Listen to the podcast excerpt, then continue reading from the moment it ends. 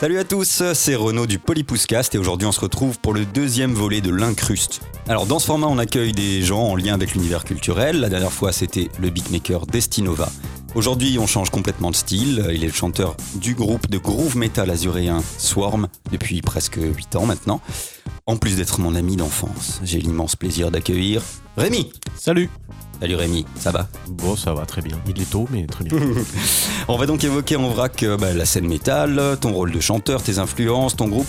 Bref, on a du taf. C'est parti.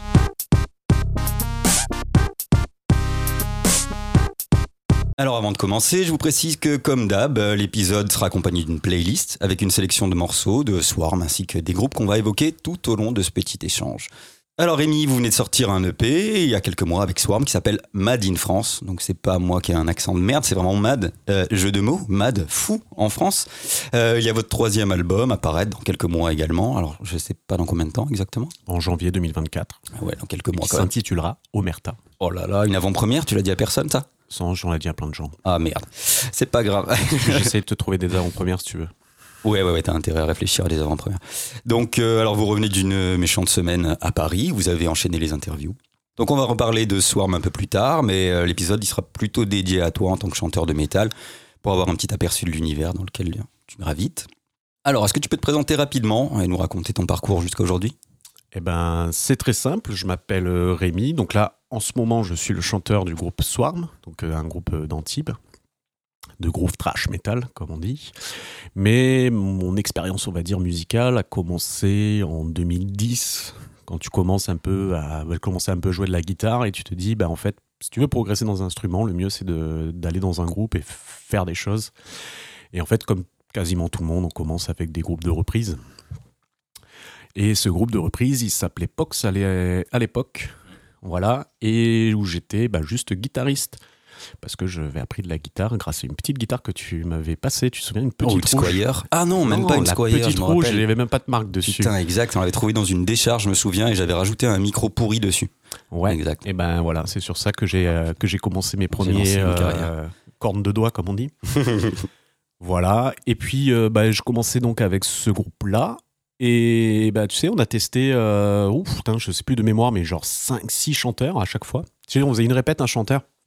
Un peu comme euh, ma The Voice, tu sais, mais sauf qu'on se retournait pas à l'époque. et, euh, et en fait, on a testé chanteur, chanteur, chanteur. Et en fait, c'est pas que ça allait pas, mais c'est juste que tu, les, les gens, ils ont tous un peu leur univers. Et nous, ce qu'on voulait faire euh, en termes de reprise, ben, euh, ça suivait pas. Et puis, au fur et à mesure, comme il fallait apprendre les morceaux et répéter, ben, moi, j'ai commencé à faire du yaourt dans le micro, tu vois, pour euh, qu'on ait les structures et tout Ouais. ça et qu'on puisse jouer, quoi. Et puis, à force de faire du yaourt, j'ai commencé à mettre les paroles. À force de mettre les paroles, je commençais à chanter. Au bout d'un moment, on s'est dit, bah, bon. Mais c'est vrai que quand j'ai réécouté ce que je faisais, c'était vraiment pas bon, quoi. Bah oui, mais c'est normal. En même temps, tu prends le truc à la volée comme ça, si t'as pas de technique et tout, bah, tu t'es grave amélioré. On aura l'occasion d'en parler tout à l'heure, mais euh, t'as fait un sacré saut en avant, quoi. Voilà, c'est ça. Et euh, donc après ce groupe, on a décidé euh, parce qu'il était quatre, à- on était quatre à la base, on faisait de la reprise hein, de, de tout, ça allait de Ugly Kid Joe. De quoi? Ugly Kid Joe. Merde, je sais pas ce que c'est. C'est quoi ça, Liquid Joe Joe, c'est ah putain comment, comment il s'appelait ce morceau. Bon, tu vois, Bon. c'est c'est des trucs que moi j'ai découvert parce que c'était la personne du groupe qui voulait la reprendre. D'accord. Et donc, au bout d'un moment, on a arrêté de faire de la reprise parce qu'on s'est retrouvé qu'à trois. Et donc, on a fait de la compo. Mhm. Voilà. Et après, la compo, ben, là, c'est un autre exercice, tu vois. Tu fais tes morceaux. Et en plus, là, je chantais dans, dans- dedans. Et en fait, tu te sens. Vu que j'ai pas le niveau non plus, ah, c'est vrai. euh, tu sais, jouer de la guitare et chanter et avoir deux rythmiques différentes, une dans la voix et une dans, le, dans la gratte, c'est assez compliqué, tu Pas vois. évident. Voilà, c'est pour ça que euh, des fois quand je vois euh, bah, genre Metallica, tu vois le mec il te fait des riffs de porc euh, et puis en même temps il chante un truc qui a rien à voir. Ouais, ouais, c'est ça. Parce que tant C'est- faire des accords, bon, tout le monde en est plus ou moins capable, mais faire un riff vraiment construit et chanter par-dessus, c'est pas C'est évident. ça, bah, tu vois, par exemple, Metallica, tu me prends Sad But True, j'arrive à le jouer à la guitare, j'arrive à le chanter, j'arrive pas à les faire les deux en même temps. Ouais, ouais, ouais. Parce qu'il il est délié complètement. Voilà. Et ça, je l'ai pas du tout. Et donc, en fait, tu te rends compte que tout ce que tu composes au chant, ben, c'est euh, basé sur, la, sur ce que tu fais avec tes doigts et, et ta main droite. Quoi. Et euh, donc, Ah donc toi, attends, t'as trouvé la parade en fait. Du coup, tu basais ton chant et tes lignes vocales sur ce que tu faisais et que t'étais capable de faire sur le riff. exactement, Ah d'accord. exactement. Bah, c'est pas mal, hein. c'est une façon de Oui, faire. bah, euh, après tu fais avec tes, ton potentiel et on n'a jamais essayé de faire plus que ce qu'on savait faire, tu vois. D'accord. Genre, euh, on n'a jamais fait du shred euh, parce que bah, le shred, euh, j'allais le passer une fois sur cinq, tu vois. Donc, si on voulait que ça soit un minimum propre, euh, fais pas des choses que tu sais pas faire. Ouais. Ou que tu maîtrises pas, plutôt. Mm. Donc, de ce constat-là, tu vois, Mhm. j'avais besoin de, de, de faire du métal, tu vois. Parce que, bah, en fait, euh, j'ai découvert le métal quand j'étais, pareil, CM2, 6ème. Et je, je crois que c'est même toi qui m'a m'ait fait écouter tes pro- les premiers trucs, tu vois. Bon, je crois pas. Children of Bodom peut-être. Mais t'étais déjà branché Marilyn Manson, je pense. Ouais, mais non, moi je me souviens que tu m'avais fait écouter Pantera. Ah peut-être. Ouais. D'accord. Ouais, bon en gros Tu sais, on l'a était chez toi et, découvert ensemble, et en fait on était sur Emule ou Casa. Non, c'était Casa à l'époque. Oh, putain. C'était Casa à l'époque. 56K, tu te souviens Ouais, ouais, c'est ça. il, fallait, euh, il fallait 45 minutes pour un morceau. C'est ça. Et puis on a, on pouvait pas boire Ah, on pouvait pas boire bière à l'époque, mais on était là en attente. Allez, allez, encore 33 minutes, on va pouvoir écouter 3 minutes. Euh, voilà, Ouais. c'était les joies de- des années 2000, Eh ouais, des débuts de 99-2000 même. Ouais. Euh, et donc en fait, dès que tu découvres cet univers-là, et même tu sais, si j'ai le souvenir quand t'es petit. Et bah, tu vois, c'est un film que j'ai revu récemment. C'était Last Action Hero. Ah putain. il y a une. BO dedans, mon gars. Et quand j'étais petit, je savais même pas que c'était eux, tu vois. Mais Ouais, il y a ouais. du Megadeth et des trucs comme ça dedans. Et ben en fait, ce film, c'est la musique. Genre, t'adorais ce truc-là, tu vois. Ouais. Ça, on avait les jeux vidéo où il y avait Devil May Cry qui sortait. Ouais. T'avais, bah voilà. Quand on est arrivé euh, en 99-2000, bah, il y avait beaucoup de métal en gros. Ouais. Dans, le- dans ce qui ont. Bah, dans le- tout jeu vidéo, tout ça, quoi. Et puis c'est con, mais tu te souviens, bon, c'est des trucs euh, pff, un peu grand public et tout, mais il y avait toutes les, tout ce qui était Evanescence, Linkin Park, qui faisait une espèce de new metal qui ouvrait la porte vers autre chose en fait. Même si voilà, c'était, ça valait ce que ça valait, on va dire, Ouais, mais mais- il y avait des riffs un petit peu métal, en tout cas une grosse disto, et tu pouvais t'orienter vers quelque chose d'autre après si tu te rendais compte Ouais. que voilà, ce son te plaisait quoi. C'est vrai. Mais c'est vrai que j'avais oublié Children of Bodom. Ouais, chez le Roi Bodom, c'est cool. hein. D'ailleurs, Alexis Layo qui est mort il y a quelques années, Ouais. qui est un super guitariste chanteur. Et je me souviens, tu trop tôt. tu m'avais passé, genre, Ah, regarde, j'ai réussi à télécharger 12 chansons euh, cette, Ah, semaine, tu vois, parce que c'était le long. Nirvana quoi. Il y avait du Primal Fear, genre la dernière fois j'ai entendu ce groupe, je sais putain ça existe encore. Ah ouais, l'espèce de power metal un peu dégueu. Ouais, il y avait ça, tout, puis il y avait euh, du Disturb aussi. euh, Ça aussi. et euh, voilà. Et en fait, à cette compil-là, il faudrait qu'un jour je, je- je regarde dans mes vieux Ouais. tiroirs. Et à tous les coups, je vais avoir un CD gravé avec marqué compil Renault, tu vois. Ah ouais, cool, dans une espèce de pochette PlayStation. euh, de- Sûrement, sûrement. Je l'ai Euh, ça là aussi. Donc en fait, c'est en écoutant du métal que j'ai voulu faire de la guitare, mais après, je, pour me faire, de la guitare un peu plus euh, sérieusement, parce que mine de rien, quand t'as un groupe, ça te force à être un peu plus assidu, en gros. Euh, mais là, j'ai fait du rock, tu vois. Et euh, les gars avec qui je faisais POC, c'était plus branché euh, Red Hot, euh, tous ces trucs-là, tu vois, Arctic Monkey et tous ces trucs-là. Et donc j'avais besoin de faire du métal en me disant, bah, de toute façon, à l'époque, je le fais pas. Et de toute façon, c'est pas ce que je veux faire POX, donc ce que je vais faire, je vais, je vais trouver un autre groupe, tu vois. Et c'est là où je suis rentré. À la base, je devais faire de la guitare aussi, et euh, Spacey Locock. Ouais. Les couilles molles épicées, Très bien. littéralement. Et euh, quand je suis rentré dedans, bah, ils cherchaient un gratteux. Et donc j'avais fait le truc pour faire la gratte. Et euh, comme ils n'avaient pas de chanteur, j'avais fait le chant. Et à partir de là, je leur ai dit, mais moi, alors faire la guitare et le chant en même temps sur ce genre de truc, euh, complicado, tu vois. Mm. Et donc au final, ils ont dit, bon, en fait, c'est plus facile de trouver un guitariste qu'un chanteur, donc ce serait bien que tu restes au chant, tu vois. Mm. Voilà. Et donc à partir de là, c'est parti pour l'aventure, euh, on va dire Spacey Locock. Et il y a un truc qui m'a vachement plu, en fait, c'est... euh, mais en fait, quand t'as pas de guitare euh, entre les mains, t'es vachement libre du, de tes lignes de chant. Et tu te dis, tiens, ce passage, je vais écouter la basse et me caler sur la basse. Mm. Là, je vais écouter la batterie, me caler sur la batterie. Tiens, là, je vais écouter personne et je vais faire un truc euh, comme j'ai envie.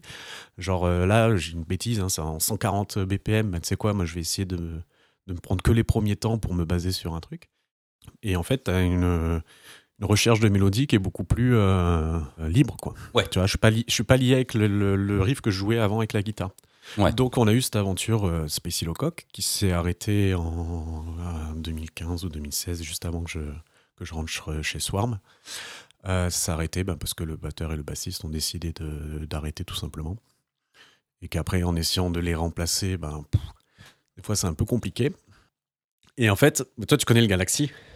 Bien sûr, ouais, ouais. Et en fait, on répétait ben, dans le local, qu'on- le local qu'on a pris.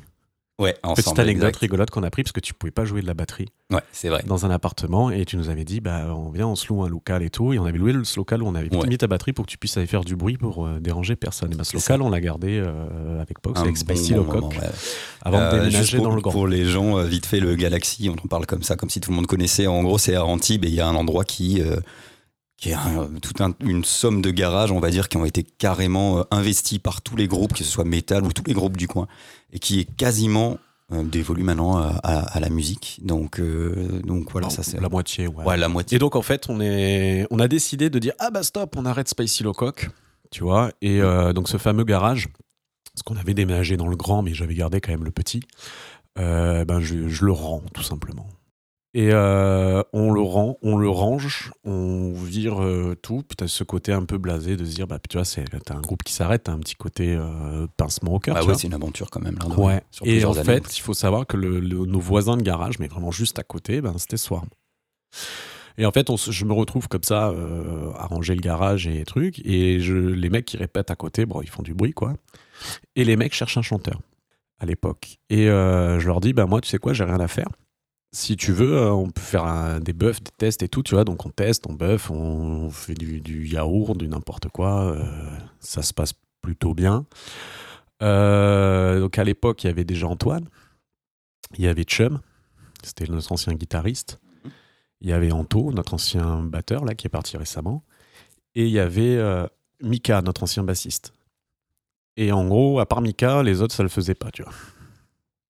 Humainement? Non, non, pas humainement au niveau du ce qu'il recherchait niveau chant. Ah d'accord, ok. Donc lui, il validait, les autres non. C'est ça. D'accord. Euh, moi, j'avais un peu ce côté euh, bah, Rage Against the Machine, tu verras, on en reviendra. Et euh, eux, en fait, ils étaient très influencés par Lamb of God et en fait, ils cherchaient du gros scream, euh, une grosse voix de bonhomme Mm. et choses que bah, je sais pas faire tout Je simplement. savais pas faire. Je sais toujours pas faire. C'est Ouais. pour ça qu'aujourd'hui, c'est Matt qui s'occupe de faire les gros cris. Ah oui, d'accord. Donc le côté gros lait, d'accord. Le côté gros lait, en fait, je vais réussir à en faire quelques-uns et tout, mais je le maîtrise pas pour. Mm. euh, le- J'ai vite compris qu'en fait, il faut faire ce qu'on sait faire et pas essayer de faire comme les autres. Enfin, essayer de faire. Parce que là, tu rentres dans l'imitation. Mm. Et en fait, tu vois, par exemple, si je dois comparer. Alors, je reviens un peu à soir, mais si je va comparer notre premier et notre deuxième album, je trouve que dans mon deuxième album, j'ai trouvé mon style. Ouais. Et en fait, pour moi, c'est beaucoup plus clair et beaucoup plus facile, entre guillemets, parce qu'en fait, j'ai essayé de trouver ma voix et me dire, voilà, moi, c'est ça.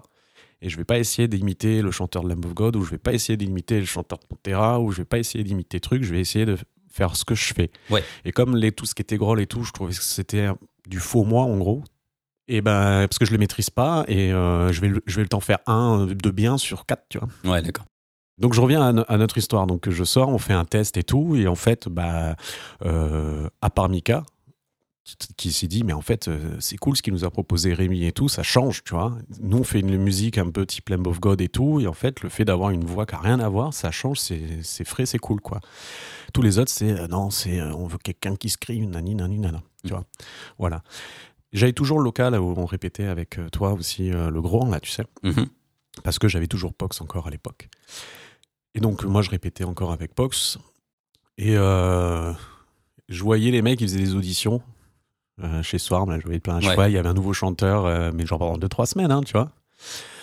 Et puis euh, quand ils faisaient leur pause et tout, ils venaient, ils venaient me voir et on discutait et tout. Et puis des fois ils disaient ah, bah il y avait un mec qui devait venir, il est pas venu. Bah je fais bah si tu veux, moi je viens, on buff et tout. Et au fur et à mesure, je pense, je pense qu'ils m'ont pris parce qu'en fait ils ont compris que j'étais là tout le temps. Ah oui, d'accord. Ils t'ont pris parce que, ok, t'étais assidu, quoi. j'étais assidu, bah, j'étais surtout là tout le temps. Et Ouais. il me dit, bah, voilà, mais en fait, d'expérience maintenant, tu vois, le plus dur, c'est pas de trouver des gens bons. T'as des gens qui sont très bons, qui ont un bon niveau en tout. T'en t'en as des, des- pas des millions, mais euh, ça se trouve assez facilement. Mhm. Par contre, de trouver des gens assidus qui restent et qui vont vers la même direction que toi et qui ont le sens du sacrifice, on va Mhm. dire, entre guillemets, bah ça, c'est beaucoup plus rare, tu vois. Oui, c'est sûr. Et puis toi, t'as toujours été d'un. Comment dire T'es quelqu'un qui va bosser ce qu'il sait pas faire. Enfin, j'ai l'impression, en tout cas, moi, je te connais un petit peu. T'es quand même quelqu'un de sérieux et tu vas, tu vas te mettre à fond dans un truc. Ça aussi, c'est une qualité quand même euh, assez rare. Il y a pas mal de branleurs aussi dans le milieu de la musique qui s'arrêtent sur leurs acquis. Et voilà, toi, t'as progressé. On va en parler encore tout à l'heure. Mais t'as quand même vach- vachement progressé au chant et je pense que c'est le fruit d'un travail et aussi de quand même euh, les concerts, bien sûr, et les répètes. Oui. Mais euh, voilà, t'as dû quand même pas mal bosser, quoi. Voilà, maintenant, il faudrait que je bosse mon attitude phys- physique, on va dire. Il faudrait que je me remette un petit peu en forme euh, physiquement, mais euh, T'inquiète, c'est, on le ne bosser. voit pas. Je vais le bosser. T'aurais pu mytho, on ne voit pas là. C'est dommage. Non, donc voilà, c'est euh, donc, donc, en fait, je suis rentré là parce que bah, les mecs ils ont dit bon, tu sais quoi, euh, au final, c'est pas qu'il y a que lui, mais euh, de motiver, il y a Au que moins, il est là, quoi. Non, mais de motiver, il y a que lui, tu vois. Parce que moi, j'aimais, moi, j'aimais beaucoup vraiment ce qu'il faisait. Et en fait, quand je suis rentré dans le groupe, le, premier album, si tu écoutes le premier album, il n'y avait qu'un seul morceau qui était fait niveau voix, Mhm. parce que tout le reste était fait, on va dire, instrumentalement parlant. C'était Head Trip. Ok. D'accord? Donc en fait, ce morceau, il a été écrit et les lignes de chant ont été faites par leur, ancien euh, chanteur Baptiste, si je ne dis pas de bêtises. Et en fait, je suis arrivé, les mecs disaient Bah, nous, on est en studio. Mais genre deux mois après, hein, nous, on est en studio, on a fini, maintenant, il faut qu'on enregistre des chants, tu vois. D'accord. Voilà, donc c'est cool, parce qu'à l'époque, j'avais déjà plein de paroles décrites, tu vois. Donc j'ai fait Bah, tiens, j'ai des paroles, je vais essayer de les. Ah voilà, parce que j'allais dire ça ne devait pas correspondre, je pense, Non, au non, début. non. Non, d'accord. Non, non, mais je vais essayer de trouver des lignes de chant. Tu sais, je trouve des lignes de chant yaourt, ta ta ta ta, mais en plus, tac, tac, tac, je les, je, les- je les ai fait. Adapté. Et en trois mois, euh, en un mois dans le studio, boum bim, on a, on a, on a sorti des trucs, tu vois. Ok. Que tout le reste, euh, bah, ça a été fait comme ça, euh, à la volée, mais t'as pas pris le temps de tester les trucs, de, tu vois, chose que l'on a pu faire avec Anathema, où vraiment on a mis deux ans, où les morceaux, ils étaient, on va dire, prêts, et tu testes euh, un refrain, tu testes un couplet, tu testes un riff, et tu, tu l'écoutes mille fois, et si au bout de mille fois, il te casse les couilles, tu le changes parce que c'est pas bon, tu vois. Donc le premier album, c'est Swarm avant que je rentre. Tu vois, moi, je- la seule chose que je leur ai apporté, c'est les lignes de chant, D'accord. à part sur Red Trip, quoi. Et donc l'aventure démarre comme ça parce que, euh, bah, en fait, t'as un mec qui est, qui est là tout le temps au garage, qui est disponible. On lui demande d'enregistrer un album, il, il a fait le taf.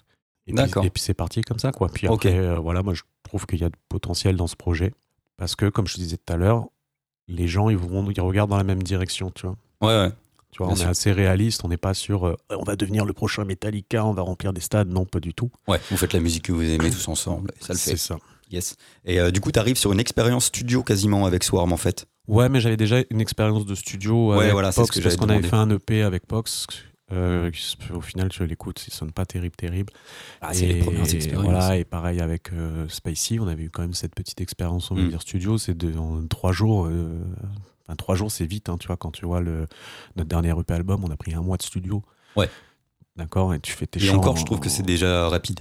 Un mois quasiment. Ouais, mais tu vois, Anathema, euh, t'as 5 jours de chant, 10 morceaux, ça te fait 2 morceaux par jour, t'as le temps de, de, de- t'as le temps de bien, de bien faire, entre guillemets, tu vois. T'as le temps de refaire Voilà. surtout. Quand en 3 jours, tu fais 6 titres et tu fais batterie, guitare, chant, euh, c'est tu rush, euh, t'arrives pas à passer un truc, bon, bah c'est pas grave, on laisse comme ça et puis on avance, parce que de toute façon, il faut avancer, euh, il y a le temps de, Ouais, bien sûr. qui tourne, quoi. Mais bon, voilà, j'avais cette expérience, cette micro-expérience, on va dire, euh, studio. Mhm. Et en fait, non, on est arrivé à faire notre premier album, on a enregistré. Et après, à partir de là, c'est à partir de là que c'est parti un peu en vrille pour le premier album. Parce que le mec qui nous a enregistré et qui devait nous mixer, euh, il a perdu son père et euh, il est reparti en Angleterre. D'accord. Sauf qu'il est reparti avec notre, euh, notre album, non mixé, avec les prises en gros. Et on a mis trois mois, je crois, à les récupérer pour pouvoir après les envoyer au studio Art Music pour qu'ils nous mixent l'album, le masterise et tout ça. Tu vois. D'accord. Et genre, on a mis trois mois à le récupérer. Et quand on l'a récupéré, il y avait des pistes de chant. Sais, on avait doublé des trucs pour avoir une quinte et Ouais, vous sais, avez fait des harmonies. Des harmonies et tout. Et en fait, tu te retrouves au-dessus, il y a de l'autotune euh, ou Ah, de la reverb euh, ou du délai à foison. Oh, tu peux pas enlever ça en plus en, Ouais, parce qu'il a après, pas- quoi. il nous a pas donné les pistes brutes. Tu vois. Ah ouais, d'accord. Voilà, donc il y a des, même des leads de guitare où il y avait des, des trucs. euh, je sais pas, il s'était amusé à faire des trucs, j'en sais rien. Donc euh, les leads de guitare, il y en a un qu'on a pu re-enregistrer, tu vois. Mais on n'avait pas le temps de refaire des chants, des trucs comme ça. quoi. Donc on a sorti. Pour moi, le premier album, c'est un petit peu le. Ouais, il y a 70% de ce qu'on a enregistré dessus, quoi. D'accord. Tu vois, j'ai des maquettes qui sonnent mieux, tu vois. En termes d'arrangement, tu vois. Ouais, ouais, d'accord. Parce que non, sinon ils sonnent bien, tu vois. Mais c'est vrai quand tu dis, en fait, euh, on a fait ça et on a sorti ça. Bon, tu passes Ouais. à autre chose et tu dis, le prochain album, on se fait pas chier. Enfin, on se fait pas chier, on se fait pas avoir et puis on enregistre tout au même endroit. Quoi. D'accord. Voilà. Euh. J'en étais où dans mon. On était au premier album. Ah oui, premier, Premier album. album. ouais. Et après, ça y est, là, t'es dans Swarm et vous continuez ensemble. C'est ça. Et, Et là, euh, on est au troisième bientôt. Avec deux. euh, alors attends, trois albums donc dans quelques temps, deux EP, Un EP Un seul EP. Un seul EP. Donc Matin en- France qui est Voilà. sorti. En gros, on a fait un EP parce que euh, avait trop de morceaux pour l'album. Ouais. Et tu sais, euh, le truc de euh, il faut choisir parce que tu peux pas faire un album d'une heure dix, tu vois. Ouais, Il y en a qui le font et c'est chiant. Il y a certains albums hyper longs qui, qui prennent la Bah, tête. tu vois, en nous, fait, donc vous avez bien fait, je pense. Anathema, je crois, il fait 50 minutes, si je dis pas de bêtises. Ouais, un truc comme ça. On nous, a dit que c'était 45 et trop- on nous a 50. dit que c'était trop long. Ouais, je- hmm. Et on nous a dit le premier morceau de 7 minutes ou 8 minutes, là, et c'est débile parce que euh, les gens, quand ils écoutent ton premier morceau, c'est c'est trop long. euh. Ah, tu sais, aujourd'hui, il faut que tu répondes à des algorithmes, il faut plus que tu répondes Mhm. à. un- Enfin, bref. C'est pour, ça qu'on continue à ne pas répondre aux algorithmes et à continuer à faire ce qu'on.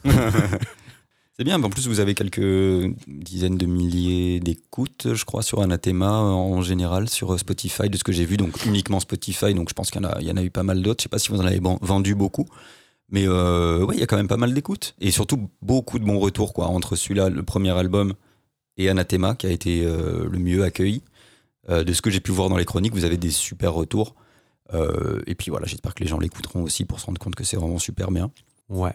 Le seul, le seul souci d'Anathema, c'est qu'il est sorti deux mois, allez, trois mois avant le confinement.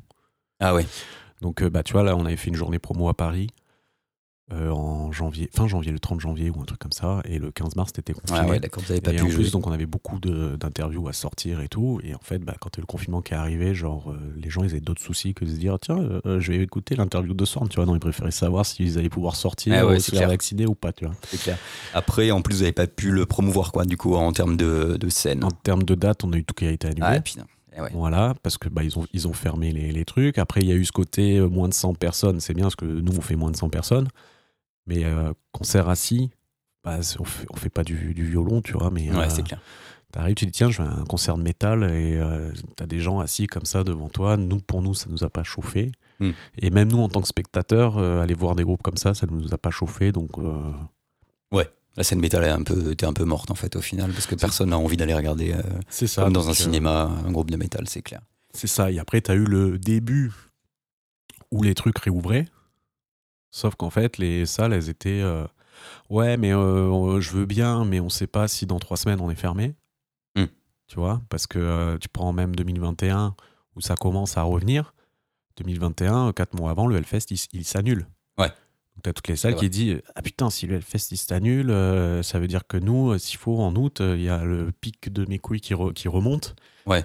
Puis voilà, bon, bah, on va devoir annuler les dates et ci et ça. Quoi, tu Bah vois. ouais, c'est clair. Donc euh, très frileux. Ouais, c'était instable. Voilà. Et aujourd'hui, c'est. bah, Il y a beaucoup trop de demandes. Ah ouais? Bah oui. C'est qu'en gros, là, tu... nous, on essaye de booker des dates. Le mec, il te dit, bah, jusqu'à décembre, je suis booké. Euh, Si vous voulez un truc, bah voilà, là, on book des trucs en février-mars 2024, tu vois. Parce que les salles, elles sont remplies, parce que euh, bah, il y a tellement rien eu pendant deux ans. Et donc, il y a plein de projets qui se sont construits aussi pendant deux ans. Il y a plein de. de... Tu avais le cycle où les gens, ils sortent un- les, les groupes, ils sortent un album, ils font de la promo des concerts, et ils font deux, trois ans, ils ressortent un album, nana, et toi, tu t'insères dans, le, dans ce cycle, et donc, en gros, t'as rien qui arrive tout d'un coup. Mais là, avec deux ans de pause, Hmm. bah, tout le monde, regarde, on sort Anathema, mais il y a Metallica, ils décident de sortir un album. Ils pensent pas à nous, ces mecs-là, tu vois. Je l'ai même pas écouté en plus, mais euh, Euh, le dernier? Ouais, le dernier. Il est long. Bah, je l'ai pas écouté parce que euh, parce que moi plus souvent j'achète mes CD donc euh, Ça, c'est cool, il faut. et euh, j'ai pas acheté le dernier Metallica parce que non, déjà ils ont pas besoin que je l'achète. Mhm. et je préfère acheter des, des petits groupes tiens. Ouais, c'est bien. Voilà Euh, ouais, donc à propos de tes inspirations, alors moi je sais que t'aimais énormément Manson, donc pas Charles, du coup plutôt Marilyn, euh, quand t'étais ado. Donc moi je me rappelle, tu lui vouais carrément euh, un culte, quoi. T'étais fan de, de Manson. Et avant, je me souviens dans les groupes que tu pouvais avoir, tu t'inspirais beaucoup de sa façon de chanter aussi. Tu, euh, sans que ce soit du, de la copie, mais tu, on sentait quand même cette influence-là. Euh, à l'écoute de Swarm, moi à mon avis, euh, on retrouve pas mal de Phil Anselmo aussi, sais, de, de Pantera, je trouve, un peu de James Hetfield et pas mal de, Robin, de Rob Flynn aussi de Machine Head. Alors j'ai l'impression en tout cas, donc je sais pas si j'ai bon. Est-ce que c'est des influences euh, pour toi ou pas du tout, ou c'est juste moi qui le, qui le vois comme ça? Alors, c'est toi qui le vois comme ça C'est vrai? Ouais parce que Le Pantera, non? Pantera un peu oui je Ouais, pense Pantera un peu. Pantera un peu oui parce que comme il est devenu un peu gros et moi aussi donc euh, donc plus physique l'influence du coup. c'est ça non par contre Manson pas du tout enfin Non, Manson plus. euh, À l'époque, Plus un Ah petit ouais peu, je trouvais, ouais. Le côté maniéré un petit peu, tu sais, de la voix qu'il peut, qu'il peut avoir. Ouais. Dans certaines Alors après, euh, ça fait longtemps Il y a un que moment. ça fait longtemps que Manson il a pas fait de. il- enfin, il- maintenant il chante. Ouais. de. Moi, j'aime plus Manson depuis qu'il chante, en fait. D'accord. Tous les albums où il chante. Parce que les premiers albums, je trouve qu'il chantait pas, il apportait une atmosphère euh, cool, quoi. Hmm. Non, c'est pas un truc qui, niveau voix, m'a influencé, D'accord. tu vois. Euh, Phil Anselmo, peut-être. Après, est-ce que c'est parce que quand tu sais, t'écoutes un riff ou un truc comme ça, tu dis tiens, je ferais bien ça dessus, et c'est peut-être le premier truc qui te vient, euh, parce Ouais. que c'est des trucs avec lesquels euh, ça t'a influencé quand t'étais petit, et, et voilà, tu vois. Hmm. Machinette, pas du tout. Machinette, euh, je pense que j'ai, euh, j'ai- ça va pas dû m'influencer plus que ça. Non, dans la voix. J'aime beaucoup, hein, tu vois, mais je pense pas que ça m'a influencé plus que ça, parce qu'il lui, il est beaucoup éraillé, tu vois. Ouais, ouais. Beaucoup éraillé, et c'est un truc que je sais pas forcément faire, tu vois. Hmm. Après, euh, dans Swarm, n'oublie pas qu'il y a deux voix. Hein. Ouais. Ne confonds pas que non, quand t'entends des streams et tout, c'est pas moi. hein, donc, Non, non, voilà.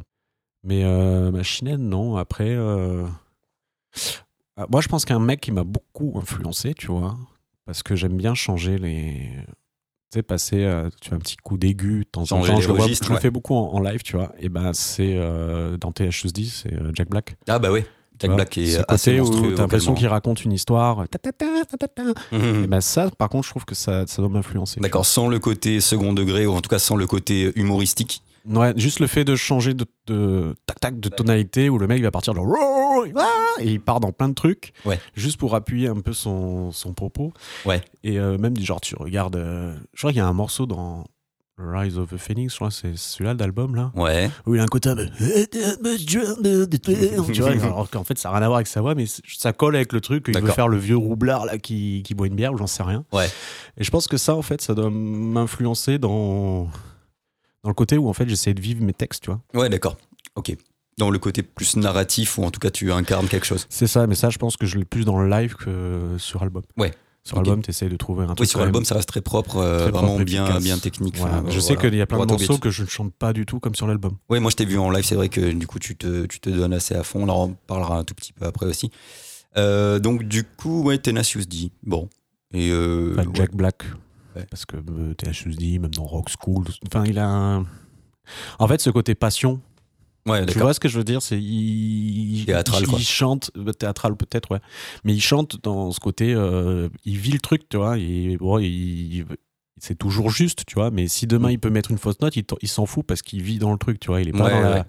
Il y a de la technique, il y a du travail et tout, tu vois. Mais d'un côté où tu, tu sens que le mec, il s'est- ça, ça vibre dans en lui, tu vois ce que je Ouais, veux dire? Voilà.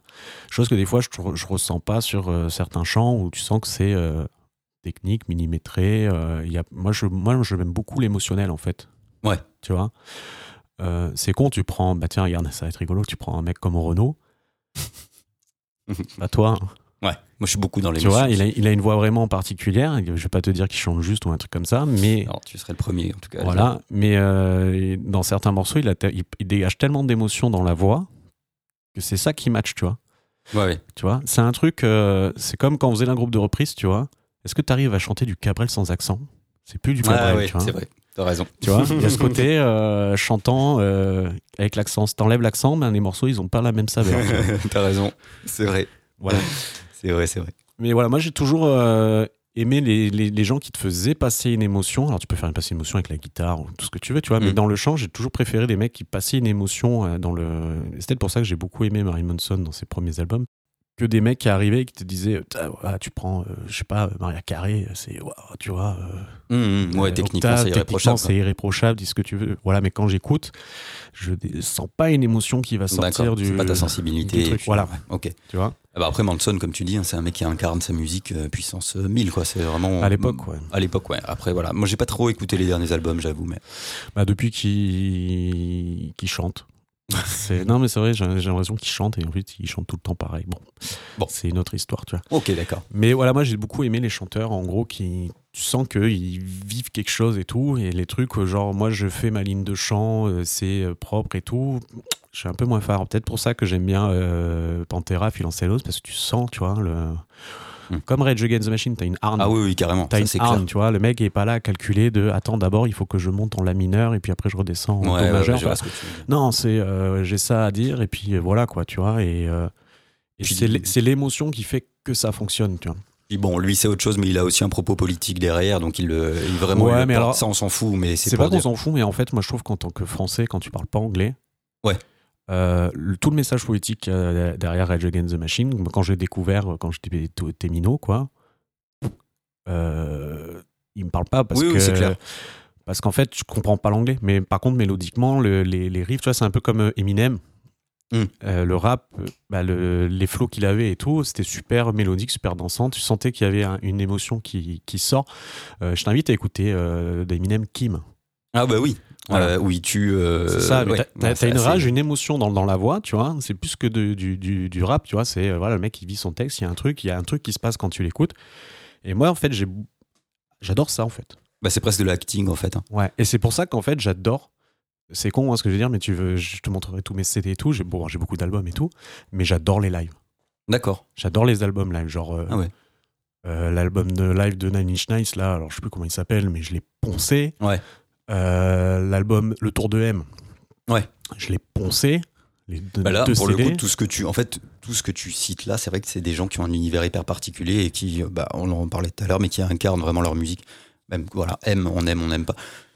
on Moi, aime, je- on n'aime pas. Eh, alors, hein Ouais. J'ai un peu plus de mal euh, avec ces derniers euh, trucs, mais euh, Ouais, moi, je suis pas fan du voilà, tout. moi, il m'a saoulé. Il est trop, il, il se parodie lui-même en fait. Il est dans une caricature de lui-même depuis Ouais. quelques albums. Je trouve, moi, ça me saoule. Par contre, je l'avais vu en live aussi à l'époque où, où c'était encore bien là. Et franchement, c'était, je, génial. pense que, je pense que ça doit être toujours bien en live. Euh, moi, je, crois que je l'ai vu 5-6 fois, hein, ce mec-là, Mhm. sur des périodes. Ah ouais, sur, je crois que la première fois que j'ai vu, c'était à la Pinède à Jean Lépin. Ok, Et c'était sur la tournée Qui de nous deux, d'accord. tu vois. Ok. Et après, je les ai vus, je l'ai, je l'ai vu, je l'ai vu, je l'ai vu. Et j'ai arrêté de le voir quand il était avec des robots. Là. Parce qu'en fait, moi, quand je l'ai vu, alors, je l'ai vu, ils étaient 8 musiciens, je crois, sur scène. C'était un DJ, un ci, un ça. Ouais. Après, il y a eu la tournée, euh, je sais plus, avec son frère et sa sœur. Ouais, moi, c'est c'est là donc que ça, voilà, donc ça s'est un peu réduit. Après, il a fait une tournée, ils étaient plus que trois. Genre un, bi- un, un- un batteur, lui, et un guitariste qui avait euh, un clavier sur sa guitare et tout. Et tournée d'après, il a un robot qui joue avec lui. Je fais, en fait, le mec, il passait de 7 musiciens à 1, tu vois. ouais. Genre, voilà. Oh, il a eu le mérite de tenter des Le trucs. prochain, Après, moi, ça, me- sera un hologramme de M. sur scène avec un robot. Et ouais. euh, non, mais ce qui est dommage, c'est que, enfin, après, c'est mon avis. hein, moi, j'ai beaucoup de bons souvenirs de la première fois que je les ai vus parce qu'en fait, je trouve qu'en musicalement, il a perdu. Euh, au fur et à mesure où il descendait, enfin, il descendait en termes de musiciens. Comme il, le, par exemple, la dernière fois que je les ai vus, ils étaient trois, tu vois, c'était un peu plus rock. Ouais. Et en fait, tu perdais tout le groove et le côté euh, dansant euh, Hmm. de, de, de, de ces morceaux que voilà. Parce que moi, c'est un M, ça fait partie des mecs que j'aime pas trop leurs albums, mais j'adore leur live. D'accord. Donc c'est pour ça que je dis son album live, je l'ai, je l'ai adoré. Par contre, euh, son album euh, La Bohème et tout ça là, c'est comme c'est un album, il tente des trucs électroniques, nani nana, et t'as un peu ce côté euh, bon. Pas très fan. Vois, c'est comme Nanny Schnalls. J'adore Nanny Schnalls, mais euh, c'est vrai qu'en live, le fait que tu remplaces une boîte à rythme par une batterie, déjà, ça t'a- ça t'apporte de la couleur qui est Ouais, un truc organique. voilà. Et moi, je- j'aime beaucoup les lives parce que t'as vraiment ce côté. euh, putain, waouh, le mec, il vit sa musique, tu vois. Ouais, ouais, d'accord. Mm. Et après, t'as aussi ce côté tranchant où, euh, tu vois, j'adore Megadeth. Et ben, quand je les ai vus en live, j'étais déçu parce que j'avais pas l'impression que le mec, il vivait son truc, tu vois. Il est arrivé avec ses cheveux devant les yeux et puis. Il a fait, il a fait son concert, il a fait chin chin, merci, au revoir. Ouais. Et vois, t'as ce côté. euh, Ah bah il y a des artistes qui sont pas très généreux sur scène, enfin généreux, c'est euh, oui si c'est le terme en fait, qui sont pas généreux, ils vont pas te donner grand chose, ils vont faire leur taf comme si c'était euh, un boulot et puis ils ils repartent quoi. Après est-ce que c'est pas dû à des, des décennies aussi de, de musique, tu vois? Est-ce que c'est pas euh, 40 ans de musique dans les pattes qui fait qu'à un moment donné peut-être tu lâches l'affaire, je sais pas. Il y a des contre-exemples. Hein, Contre-exemple, tu prends Maiden, euh, je sais pas quel âge ils ont, les mecs, mais ça vit encore le. Enfin, Ouais. le mec demain, tu, je pense que tu leur dis, on vous paye zéro, euh, vous venez jouer, ils viennent jouer, tu vois. Ouais d'accord. Il y a, non, je trouve y a- ça se dégage en fait, tu sais. Tu vois, il y a, je trouve qu'il y a un truc quand même qui se dégage. T'as des artistes, ça se dégage, ce côté euh, passion, ce côté truc, tu vois. C'est pour ça que j'ai un peu de mal avec la musique d'aujourd'hui, parce que t'as des trucs. euh, regarde, là, en venant là, ici, là, euh, la radio, il passait le dernier Big Flo et Oli. Enfin, j'ai rien, Ouais. j'ai rien contre eux, mais leur, dernier- leur dernier morceau, là, je sais pas quoi, enfin, je sais même plus ce que c'est. Moi non plus, je l'ai pas euh, écouté, je sais pas, euh, et, et si- enfin, tu vois le truc, tu te dis, mais en fait, il y a. C'est fait pourquoi, tu vois? Bah il y a des trucs marketés aussi. Hein. Ouais, mais c'est à un moment donné, tu es là-haut. Ouais. Si tu prends pas de risque, euh, qui va les prendre, quoi Ouais c'est sûr. tu, tu vois ce que je veux dire? C'est sûr. Je pense qu'il y a des pressions de, de producteurs aussi derrière. Bon, moi, Big Oli, j'aime pas spécialement de toute façon, mais Je te prends cet exemple parce que je l'ai Oui, entendu oui, dans, la, dans radio là, en, en arrivant, tu vois. Mais je voilà, en écoutant ça, tu fais bon, bah, tu vois. Ou comme euh, parfois chez, euh, chez notre pote Ludo, là, il met ses play, playlists euh, tubes du moment et tout ça. Putain, c'est que des reprises. ouais, c'est vrai. C'est des reprises mi- remixées en fait. Tu Ouais, vois. ouais. Je sais pas, là, il y avait euh, genre premier gaou de Magic System rem- remasterisé. Ça se reprend, c'est vrai. bah oui. Premier. Voilà. Et donc en fait, tu te- mais même le dernier David Guetta, c'est une reprise de je sais plus quel truc, mais euh, aujourd'hui, voilà, c'est euh, c'est ça, tu vois. Et puis t'as plus de. t'as- En fait, moi, dans mon, j'ai l'impression que les gens ils font plus ça par passion, tu vois. Ouais. Après, Ah. la radio, bon, c'est un peu différent. Ça a toujours été un truc un peu divertissant. Enfin, on sait qu'il y a des formules qui fonctionnent à la radio. Et c'est vrai que les gens, du coup, vont aller se baser sur une espèce de, de côté marketé. Il faut que ce soit entre 110 et 120 BPM, que ça dure 2 minutes 40, que ce soit une progression harmonique Ouais, mais simple. tu peux faire- vois, bon. tu peux faire tu des peux faire tubes des trucs bien. bien. quand même. Ouais, ouais, Tu vois, vrai. moi, je te prends le dernier exemple en, en da- en date que je trouve. Bah, tu fais, bah oui, ça match et euh, c'est Bru- non, je dis Bruno Mars, qui est Don't believe me, just Ah, watch. Ouh, Funk. Ah oui, oui, non, c'est clair, c'est super bien bien, fait. foutu. Et même ce qu'il a fait après avec Silk Sonic, là, c'est hyper bien. Sauf que là, c'était Voilà. plus euh, Donc euh, influencé non, 70. ça, ça rayonne au niveau international.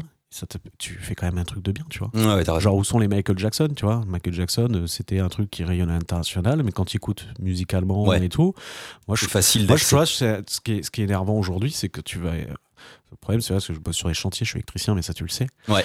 C'est les mecs, ils sont toujours sur Skyrock ou Fun Radio ou Énergie, tu vois, et ils mettent le. euh, je sais pas qui c'est qui a inventé les enceintes Bluetooth, mais alors putain, euh, je le déteste parce que maintenant les gens ils mettent leur musique à fond n'importe Ouais. où. Donc il y a ça qui, qui tourne tout le temps. Et putain, dans la journée, mec, j'ai pas entendu une batterie, j'ai pas entendu une guitare. Ouais. J'ai même pas, ent- je suis même pas sûr d'avoir entendu un instrument de musique, tu vois. Ouais, ouais. Et tu dis aujourd'hui, la musique, t'as pas d'instrument de musique, quoi. ouais. Toi, t'es Voilà. attaché à ça. Je suis pas attaché à ça, c'est juste que moi je regarde quand, quand nous on était jeunes. Tu vois, on en parlait tout à, l'heure- tout à l'heure. T'avais Evanescence, t'avais euh, t'avais euh, Linkin Park qui, qui arrivait, je crois. Ouais, ouais, ouais, carrément. Ah, c'était À côté, t'avais Trio, t'avais Louise Attaque. Ouais. D'accord T'avais, euh, bah, t'allais avoir Florent Pagny ou Patrick Bruel, tous, ces trucs-là. Et en fait, t'avais une diversité qu'aujourd'hui, je trouve, t'as pas.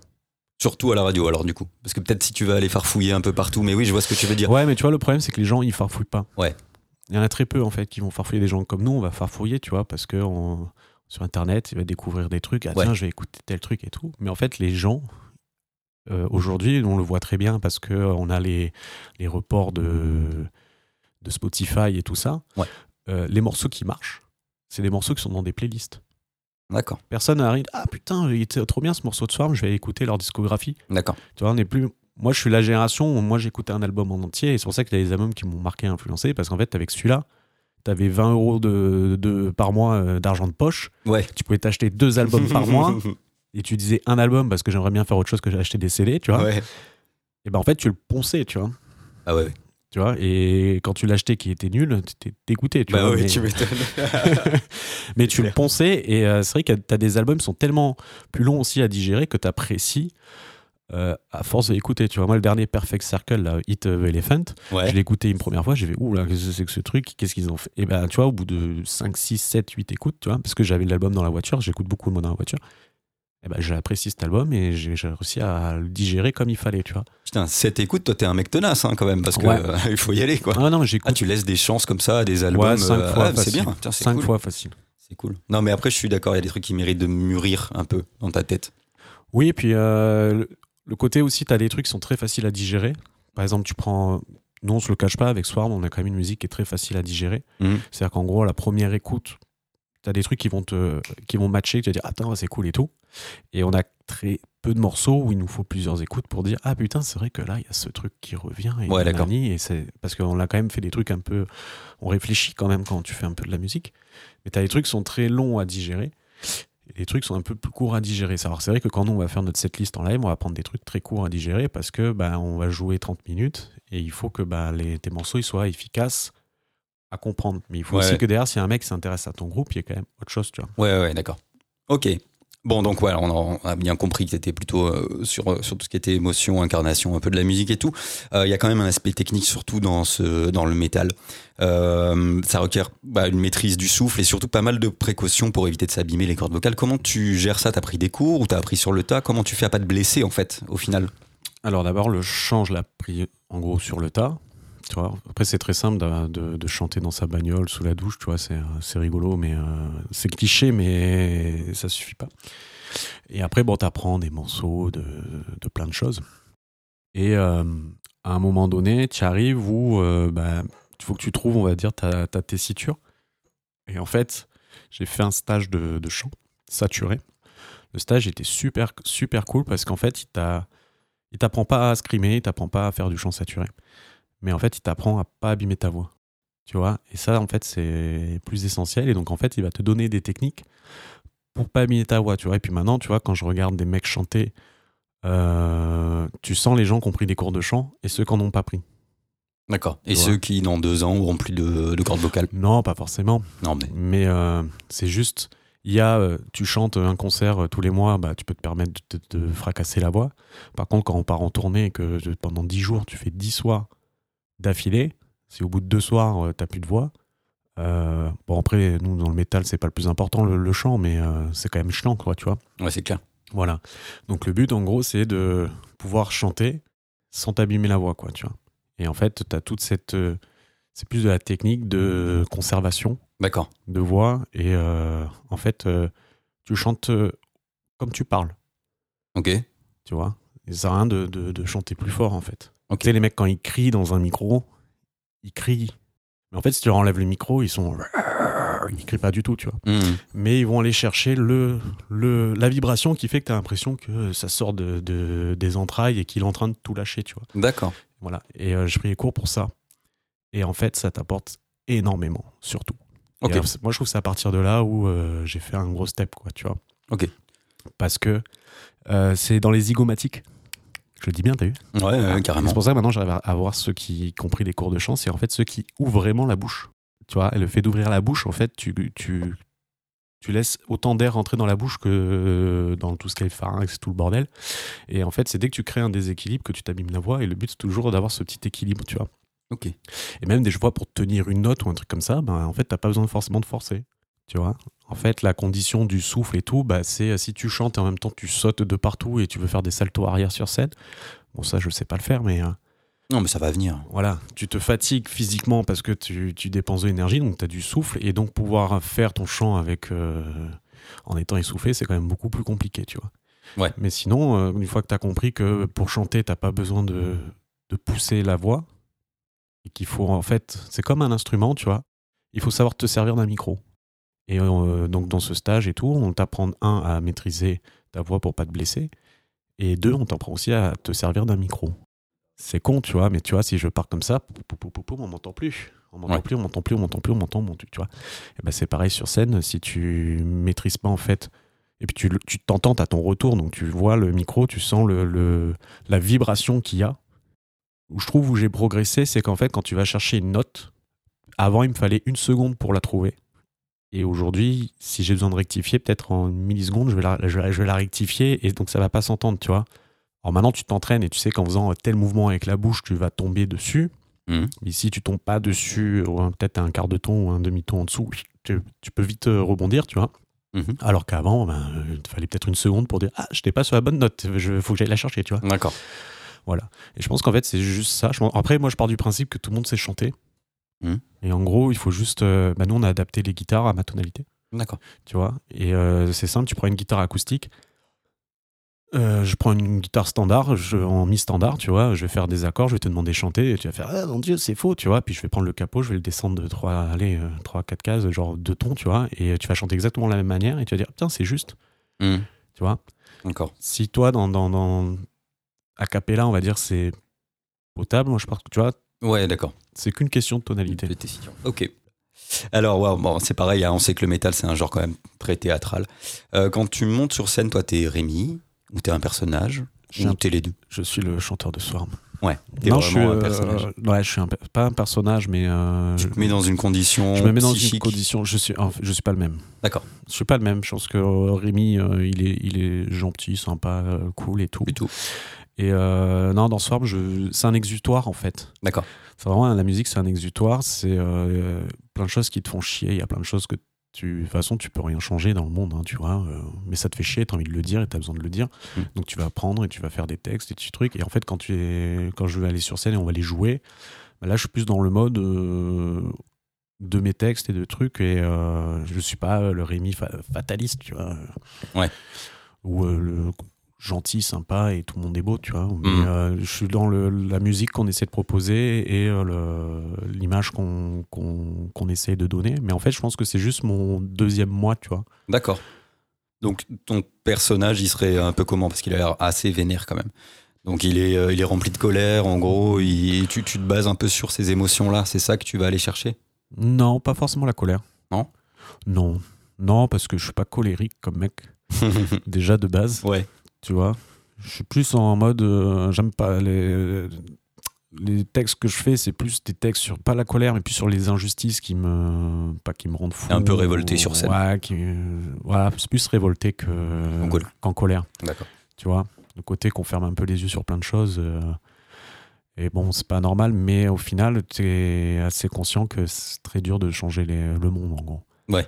Tu vois, donc si tu peux Il y a un peu de frustration, Si tu alors. peux te dire, je change le monde pendant une demi-heure ou 40 minutes dans mon. Et je suis dans un nouveau monde pendant 40 minutes, bah tant mieux, tu vois. Mais en fait, je pense que sur scène, je suis le mec que j'ai pas le droit d'être sur, dans la vie, tu vois. C'est beau ça. Je pense que dans, dans la vie, je suis quelqu'un de sympa et, et gentil, alors qu'en fait, je suis un gros fils de pute. Et c'est sur scène. et c'est sur scène que, euh, que j'exprime ma totale euh, vérité, tu vois. D'accord. Non, je pense que c'est, c'est, c'est comme ça. Après, tu, tu, tu vis tellement le truc que c'est intense, en fait. C'est, Ouais, très, ouais. c'est très bizarre, ce truc de se dire... euh, De toute façon, t'as, t'as- t'as souvent un gros projecteur dans la gueule Ouais. et, tu, vois personne. Tu Mm. vois personne. Et en fait, tu es dans ton truc et tu dis, voilà, euh, ma musique, c'est ça. Comme je t'ai dit, je parle, marche beaucoup à l'émotionnel. Donc, euh, j'ai envie de faire ressentir une émotion. Alors après, il y a des gens, ils vont te ressentir des choses complètement différentes. Ah oui, hein. oui, c'est en clair. fonction des... Les sensibilités des uns et des autres. Exactement, tu vois. Et euh, du coup, bah, je sais pas, euh, question comme ça sub- subsidiaire en gros, mais le public, c'est ton allié ou c'est ton ennemi quand tu chantes? C'est con comme question. C'est ton allié Ah, bien sûr. Ah non, mais mon on sait jamais. Peut-être que, tu vois, Non, non, non. il va y avoir des gens qui, au contraire, se mettent dans l'état d'esprit où euh, tu gueules sur, euh, sur une foule. Vous êtes Pourquoi venus Ah, bande de cons, Je veux pas de votre argent, mais je vais quand même le garder. Ouais, bon, de toute façon, on fait pas beaucoup d'argent, mais c'est pas grave. mais c'est ce côté. Mais qu'est-ce que vous faites ici? Rentrez chez vous Donc non. Moi, j'en ai, je veux jouer devant personne. Cassez-vous. Alors, franchement, si un jour t'as un mec qui te dit, euh, le public c'est mon ennemi, j'aimerais bien le rencontrer pour de Non, vrai. mais c'est vrai que tu peux. Non, non, mais tu sais, juste au niveau de l'état d'esprit, c'est c'est c'est plus un rôle, comme tu disais. Tu peux considérer, enfin, je sais pas, moi, dans ma tête, tu peux considérer que euh, tu vas aller engueuler quasiment le public, tu vois, dans le. Non, pas du tout. Pas du tout. Non, pas du tout. J'en colle pas du tout le public, Bon. premièrement. Et euh, non, je pense dans le, en fait, dans le partage, tu vois. C'est Ouais, ouais. voilà, on a créé un, un projet, on fait telle musique, on la vit, on la partage, et en fait, t'as qu'une envie, en fait, c'est que les, les, les gens qui, nous, on s'éclate. Et on a envie que les gens qui nous regardent s'éclatent aussi, tu vois. Ouais. Tu vois ce que je veux dire? Après, Mhm. on est en- dans l'esprit de, de Swarm, c'est ça, c'est un peu ce côté festif où euh, on va arriver, on va, on va faire de la musique, on va prendre notre pied. On va prendre notre pied parce que, un, il y a du monde aussi devant nous, parce que on- quand on est en répète, on n'est pas en train de prendre notre pied de la même manière, tu vois. Ouais. Et en fait, on va prendre notre pied parce qu'il y a du monde et on a envie. En fait, on a envie que les- le bon moment qu'on a passé nous, les gens qui nous ont vus aussi passer ce bon moment-là. Tu vois ce que je veux dire? Ouais. Ouais, voilà. Et après, c'est parce que le projet qu'on a fait, il est comme ça. Moi, je comprends tout à fait que tu as des groupes, ils sont en mode cérémonial, euh, on est tous là dans la pénombre et on regarde et on est en cohésion, tu vois, ou en communion, mais c'est pas du tout ce qu'on fait nous, D'accord. tu vois. Voilà. Ok, super. Euh, on parle un tout petit peu de Swarm encore. Donc vous vous définissez un peu comme un groupe de groove, trash metal, en gros. Euh, c'est aussi comme ça qu'on qualifiait, bah, par exemple, des groupes comme, comme Pantera. Euh, vous vous sentez un peu dans la droite lignée de ce genre de groupe et surtout comment tu définirais pour les 12 auditeurs qui vont nous écouter euh, ce style-là? Alors 13, parce que je risque de l'écouter moi aussi. Ah, super, merci. tu vas booster nos stats alors. Attention, 13, ça porte malheur. ah, merde. Ben, en fait, euh, c'est simple, hein, parce que je pense que dans le groupe, on a tous grandi, euh, un peu dans ces années-là, même s'ils sont. c'est moi le plus vieux, hein, mais à 3-4 ans près, quoi, Ouais, tu vois. Euh, Donc euh, t'as 35 ans, hein, juste qu'on le dise comme ça, vous êtes des trentenaires en gros. ouais, deux début trentaine et moi 35. tu vois. D'accord. Voilà. Et en fait, c'est pourquoi? Un- En fait, c'est le style. euh, pas la bite et le couteau, tu vois, mais un peu ça, tu vois. C'est euh, des mecs qui sont là, ils font de la musique, ils vivent leur musique, ils prennent un camion, ils vont euh, jouer, ils ont des choses à dire, ils peuvent pas le dire parce que et la seule moyen de dire des choses, de faire écouter, c'est de faire de la musique et les mecs, voilà, Mhm. tous ces groupes là, en fait, tu vois. Il y a pas euh, d'artifice en mode, bah, tu vois, tu prends Ghost, enlève le côté Théâtral. théâtral, qu'est-ce qui reste dans Ghost, tu vois Hmm. Niveau marketing, je te parle. Je te Ouais. parle pas de la musique. hein. Tu vois ce que je veux dire? Il n'y a pas tout ce côté. euh, voilà. je- bon, Aujourd'hui, c'est beaucoup basé sur les visuels, les ci et les ça. hein. Et en fait, il y a ce côté-là où, en fait, maintenant, c'est des mecs qui sont euh, habillés hors de scène comme sur scène. Ouais. Tu vois? Et c'est juste euh, sur scène, ils ont leur. ils vivent leur, leur truc parce que c'est leur bébé et, et nous, on, est un peu, on se reconnaît là-dedans, en fait. D'accord. Tu vois? On sait jamais, mais alors jamais, parce que nous, on voit des groupes où les gars, il y a des dress codes quand ils vont euh, jouer en concert. Il faut que tu sois comme ça, comme ça, comme ça. Euh, N'oublie pas ta petite chaîne sur le côté ou des trucs à la con Mhm. comme ça, tu vois. Chose que moi je comprends tout à fait qu'on fait parce que tu essaies de vendre euh, un projet, donc tu dois vendre une image. Alors, je pense que c'est un défaut du groupe qu'on a aussi, c'est qu'on n'a pas d'image. Mhm. Nous, on est un peu euh, monsieur tout le monde et on arrive, on fait la musique. euh, euh, je, sors du- d'un d'un mariage, je suis en costard, je dois jouer le soir, peut-être que je joue en costard, tu vois. D'accord. Enfin, on n'a pas de dress code, de ci, de ça. On a juste euh, l'esprit, en fait. D'accord. Bon, niveau style, du coup, on est sur un trash, euh, un peu matinée de, de quoi De hardcore, on en parlait tout à l'heure. Enfin, on n'est pas vraiment sur un trash, mais le, le côté groove, ça va être peut-être issu du trash avec des tempos un peu moins élevés. Euh, T'as un chant un peu hardcore par moment. On est sur toutes ces influences-là. On est sur tous alors ces styles-là. euh, ouais, Pantera, tu l'as dit, Limb of God, tu l'as dit, euh, Slayer, dit. Slayer, Ouais. Slayer beaucoup. Euh, on est dans ces influences-là. Et aussi, ce qui est important, c'est que nous, dans le groupe, il y a ces groupes-là qu'on écoute tous.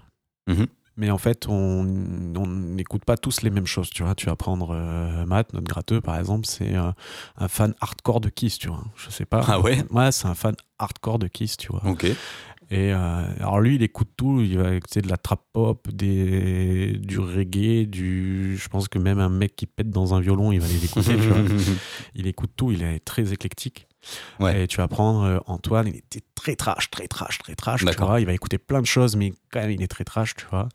Euh, puis t'as euh, Roman, notre batteur. euh, il, il s'amuse à faire de la zouk et des. Enfin, D'accord. en fait, on- c'est le truc qu'il y a dans Swarm, et c'est pour ça que Swarm s'appelle Swarm. C'est, ça veut dire un essaim en anglais. Ouais. Et en fait, bah, c'est euh, toutes ces petites abeilles qui vont polliniser à gauche, à droite, donc toutes les influences que tu as, pour Ouais. les emmener au même endroit et les digérer et faire du miel, tu vois. Oh, métaphore filée, c'est beau. C'est ça, et en fait, bah, nous, c'est ça, c'est que moi, les influences que j'ai, tu prends. euh, moi, je suis très influencé par euh, Tool, par exemple, Mhm. et euh, toutes les influences que moi j'ai, très simple, hein, Tool pour la composition des textes et des thèmes. Parce que Ouais. j'aime bien les thèmes, avoir des thèmes pour chaque album, parce que pour moi, un album, ça écoute de la piste 1 à la piste 12 ou 13 ou 14, Ouais. selon ce que tu fais. Alors que dans les riffs, guitare, ils n'ont pas du tout inspirés par ce genre de truc, tu vois. D'accord. Voilà, et euh, l'autre il va être très inspiré hardcore, l'autre très ci, très ça. Je, je sais pas si tu as écouté notre EP, à un moment tu as du slap. Parce que notre bassiste, eh ben, il est très inspiré par tout ce qui est slap et euh, rythmique basse- de basse, quoi, tu vois. Ouais. Donc ben, en fait, ça s'incorpore. Mais on essaie quand même de garder une, on va dire, 80% de trash groove. Ouais, il faut harmoniser vois, tout voilà. ça. Et vous avez quand même. euh, et on a pris quand même le parti de ma voix plus la voix de Matt. Ouais. C'est quand même le- dans la composition où on essaie de rester à peu près pareil pour qu'il y ait toujours un liant dans les morceaux. D'accord. C'est-à-dire qu'en fait, si tu écoutes musicalement les instrumentales, tu peux te dire, tiens, il passe de ça à ça, à ça, à ça, à ça. Mais en fait, ma voix et la voix de Matt, on a fait en sorte que dans le, la façon comment on les, on les fait, Mhm. bah, ça te rappelle que c'est, que c'est nous, en fait. Tu vois. D'accord. C'est un peu le liant. L'identité, c'est ça. Pas l'identité, mais le liant. D'accord. Ok. Bon, très bien. Moi, j'ai eu l'occasion de parler avec Matt, gros fan de Queen aussi. Oui, oui, mais Gros, fan gros de, fan de Queen. fan de tout. C'est marrant. Il est incroyable, ce mec. Euh, bon, en tout cas, de, de ce que j'ai vu, moi, vous recevez pas mal de, de très bonnes critiques, surtout pour le deuxième album, Anathema. Euh, le dernier EP qui est bien accueilli aussi, et je pense que c'est un peu pour ça aussi que vous avez fait les sessions d'interview euh, en pagaille. Là, combien d'interviews déjà dans la semaine Il y a deux 32, semaines? là 32, je crois. 32. Putain, vous êtes répartis avec le guitariste, tu m'avais dit. Ouais. Ouais. Bon, juste un truc, on va casser une idée reçue. Donc, il y a les gens qui pensent que le métalleux moyen est assoiffé de sang, il est porté sur le sacrifice humain et socialement inadapté. Toi qui côtoies un peu les musiciens et le public euh, métal, ils sont comment en vrai, les métalleux?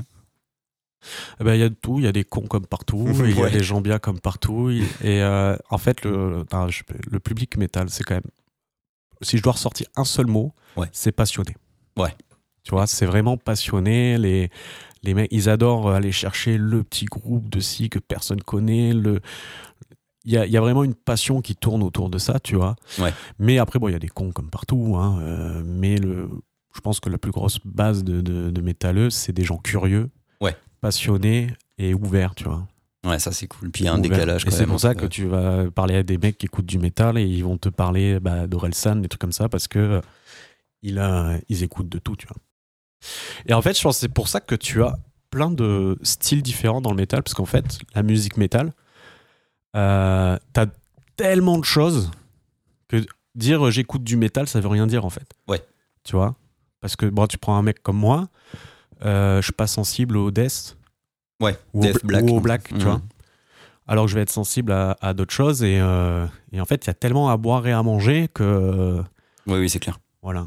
Mais euh, ouais, pour avoir euh, côtoyé un petit peu la, la scène aussi, ou en tout cas pas la, pas la scène, mais le public, c'est vrai qu'il y a souvent un décalage quand même entre, euh, je sais pas, le look par exemple, et au final ce que tu peux, euh, ouais, mais ce ça que c'est tu les, peux avoir. ça c'est les codes, tu vois, c'est les ouais, codes. ouais, voilà, c'est les codes vestimentaires plus que. C'est ça. Bon, chose. après, regarde, nous, on a toujours des t-shirts de groupe. Tu vois, Aujourd'hui, moi, je vais travailler, j'ai mes chaussures, un jean et un t-shirt de groupe, tu vois. Ouais. Et c'est tout. tu vois, voilà. Après, bon, il y a des, des gens, quand ils vont dans les festes ou dans des concerts, ils vont les mettre toute la, la, la panoplie, tu vois, ouais, parce que c'est l'occasion. c'est un peu ce que je te disais tout à l'heure, c'est qu'en fait, tu fais un concert, tu sais, un moment de pause dans ta vie, et tu vas pour passer un bon moment et déconnecter avec le, le monde réel, tu vois. Ben. Je pense que, tu vois, tout à l'heure, quand on faisait le parallèle avec moi sur scène, ben, c'est un peu pareil, tu vois. D'accord. Parce que même moi, quand je vais voir des concerts, je déconnecte avec le monde réel. Je vais dans les pogos et puis, euh, et puis vivre à Vera, tu vois. Ouais. ouais. Mais Après, bon, tu il- ressors avec des bleus, mais euh, ouais, mais t'as passé un bon moment quoi. c'est ça, ouais. Ok. Bon, t'écris aussi les paroles. Ouais. Euh, du coup, tu disais que tu t'es inspiré un peu de, de tout. Alors, je sais pas si c'est au, au niveau de, de la façon de, de- d'écrire ou des thématiques, mais tes thématiques de prédilection. Enfin, décris-nous un peu, genre, le processus d'écriture, comment, comment ça vient. Est-ce que, tu, euh, est-ce que tu te poses pour bosser ou est-ce que c'est des choses qui te viennent et alors comme Orelsan t'as euh, ton téléphone qui est blindé de notes euh, et il y a des trucs qui viennent comme ça euh, ça. à la volée c'est ça que tu fais Alors moi j'ai plein de trucs qui me viennent à la volée, je les note, je, dans mon téléphone je dois avoir plein de, de, de phrases, Oh, de ça. Après voilà, je prends tout comme exemple, c'est plus pour les concepts albums. d'accord Tu vois, par exemple le concept d'Anathema, on était parti en fait juste je t'envoie un, un texto et en fait selon ton humeur, tu vas le lire de différentes manières alors que j'ai écrit exactement la même chose. Ouais. Soit tu vas le prendre bien, soit tu vas dire mais pourquoi il s'énerve contre moi tu vois. Mais en fait, ça va vraiment dépendre de ton humeur. Et en fait, quand on a fait Anathema, moi j'ai gardé ce concept-là en me disant en fait, je vais écrire des trucs où selon l'humeur, tu ne lis pas la même chose. d'accord Tu vois. Et dans ce concept-là, j'étais aussi parti sur le fait que si je prends le, le couplet de tel morceau, le refrain de tel morceau et le couplet de tel morceau, je fais une autre histoire d'accord qui est aussi cohérente, tu vois. Ouais, c'est pas mal Et ça, en fait, c'est bah, c'est les albums de Tool où tu vois, je sais pas si tu as déjà acheté un album de Tool. Euh, T'as toujours des concepts, genre leur dernier, tu l'ouvres, tu as un écran Ah, c'est Ferinoculum, Ouais, c'est ça? Tu l'ouvres, t'as un écran qui t'accueille, euh, qui se lance, tu sais. Limite, Ah ouais? faut que tu le mettes à charge. Ouais, je, je- je- je je savais te le montrerai si tu veux, j'ai à la maison. Ah ouais, non, je savais pas ça. Je te jure, tu l'ouvres, t'as un écran où tu prends euh, 10,000 10 000 Days. days. Moi, je le dis en français. Mhm. 10 000 Days. 10 000 days. Tu l'ouvres, t'as les, t'as, t'as les deux, deux petites loupes là des yeux qui te permet en fait d'aller voir dans l'artwork les, les petits détails, tu vois. Et en fait, c'est que des trucs comme ça où tu te dis, t'as le concept. On revient aussi à Manson où il y avait son concept aussi de. euh, tu prends Antichrist Superstar, hein, c'est euh, il est un verre, il grandit, l'adolescence, il devient adulte, tu vois. C'est Hmm. t'as un concept dans l'album. Ouais. Et en fait, moi, j'ai toujours adoré ces trucs de se dire, tu vas du premier morceau à le truc, il y a un ordre logique et il faut que tes morceaux ils soient quand même euh, uniques, mais que ton album, si tu écoutes de la piste 1 à la piste 10, c'était quelque chose, tu vois. D'accord. Mais si un jour ton, ton, ton groupe, tu vois, t'arrives, t'es ton troisième album, c'est pas pourquoi ton troisième album il marche un peu mieux. En fait, j'ai envie que les mecs, quand ils vont découvrir Anathema, il y, a- il y a quelque chose. Ouais. Tu vois, alors que le, le chant dans le métal, le texte dans le métal, c'est vraiment le truc que les mecs ils regardent à la fin, fin du fin fond quand le mec s'intéresse à ton groupe. Ouais, c'est vrai. C'est-à-dire qu'en fait, tu vas écouter l'album, tu vas dire, ah putain, il est trop bien, les riffs, les, les, les chants, les, enfin, les lignes de chants sont cool. Mm. Mais après, aller te dire, je vais euh, essayer de comprendre ce qu'il raconte, essayer de comprendre le concept de l'album, le ci et le ça. Euh, Oui, oui, oui, c'est clair, c'est en Voilà. dernier lieu. C'est ça. Mais moi, tu vois, c'est un truc que j'adore. Et en fait, je le bosse pour que bah, si un jour quelqu'un il s'intéresse, il ait quelque chose à trouver, tu vois. D'accord. Tu prends par exemple, euh, faudrait que je te le passe, peut-être le, le CD d'Anathema, le physique, Ouais. d'accord? Il y a deux pochettes. D'accord. T'as un côté sombre et un côté lumière. Hmm. Il y a juste à ouvrir ton CD, tu retournes, euh, tac tac, et t'as et t'as une autre pochette, et euh, tu vois. Et c'était parce que bah, ça restait dans le concept de quand je t'envoie un texto, t'as deux façons de réagir dessus. et ben, en fait, même la pochette de l'album, il est comme ça. Et tu prends par exemple Made in France, la pochette de l'album. Euh, dans les paroles, je suis assez positif, tu vois. Mais dans la, dans la pochette d'album, je suis assez en mode c'est le chaos, tu vois. Bah. Il y a un côté post-apo, ouais. C'est ça.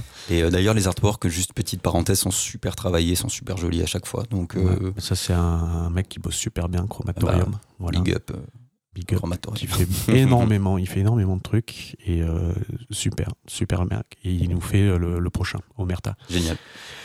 Et en fait, tu prends par exemple euh, l'EP. Alors, l'EP, vu que c'était un peu plus. euh, il y avait ce concept, donc Made in France, tu vois.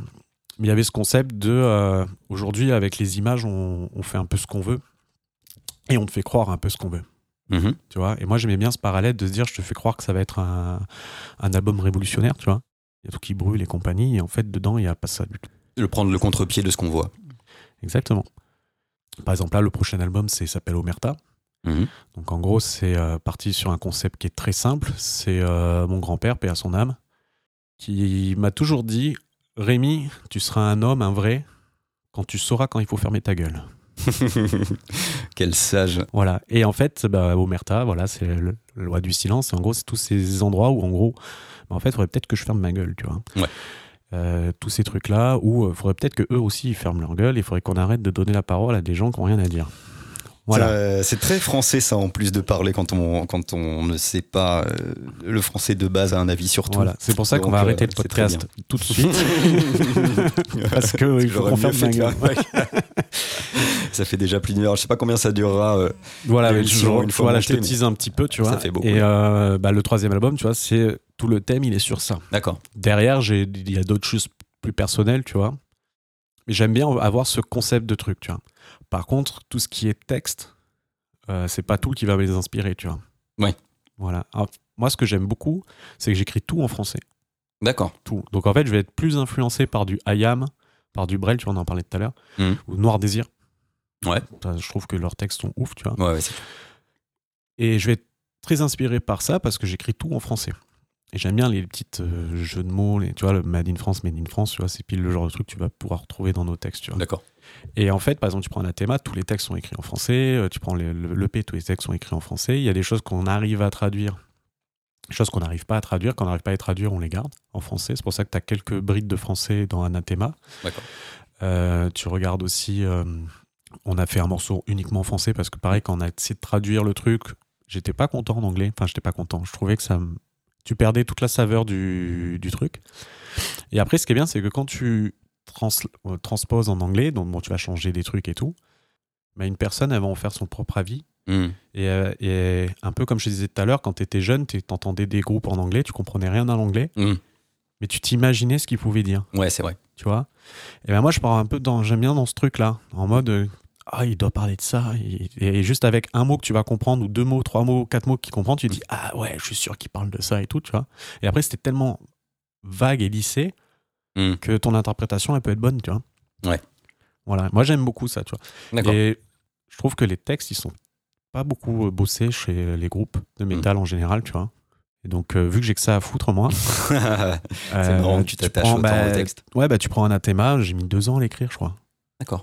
Ah oui, quand les même, textes. ouais. Mais euh, je faudrait que je te retrouve ma, ma, ma feuille avec tel couplet, avec tel couplet de tel morceau, de tel truc pour créer des. créé trois histoires différentes. Une qui parle de l'écologie, une qui parle de la politique, euh, la révolte, tu vois. Hmm. Et euh, j'ai créé trois axes, mais je les ai mélangés. Et après, j'ai essayé de faire en sorte que chaque morceau ait leur propre histoire, tu vois. Et je me suis éclaté à faire ça, tu vois. Ah bah c'est cool. C'est cool. je me suis éclaté à faire le dernier, tu vois. Super. Bon, pour le processus créatif, c'est, on est bon. Euh, la scène métal actuelle française, essentiellement, parce que sinon on en a pour des heures, mais t'en, penses quoi là? Moi, je pense, tu vois, qu'elle est très sous-estimée. Bien, Ouais. dis, Ouais, vas-y. c'est-à-dire qu'en fait, on est, tu vois, c'est c'est con, mais tu vois, tu fais des interviews, tu parles avec des, des journalistes et tout ça, Mhm. mais en fait, beaucoup, les gens, ils ne jurent que par des groupes étrangers. Mhm. Tu vois, tous les nouveaux groupes. euh, eh, on t'arrive, on te dit, euh, tiens, dans ton patelin, il y a un groupe ricain qui va arriver. Tu les as jamais entendus et tout. Et tu te dis, Ah, c'est un groupe ricain. euh, S'ils viennent des États-Unis jusqu'ici, c'est que c'est un gros truc. Tu vois, Ouais. Tu vois, il y a ce côté-là, tu vois. Mhm. Et je trouve qu'en France, on a des groupes de fous pour tous les goûts. Mais vraiment, hein, pour tous les goûts. Et ils sont pas mis en avant comme il faut, ou ils sont pas appréciés à leur juste valeur. Tu vois, on va en parler tout à l'heure, euh, par exemple, Hypnose. Mhm.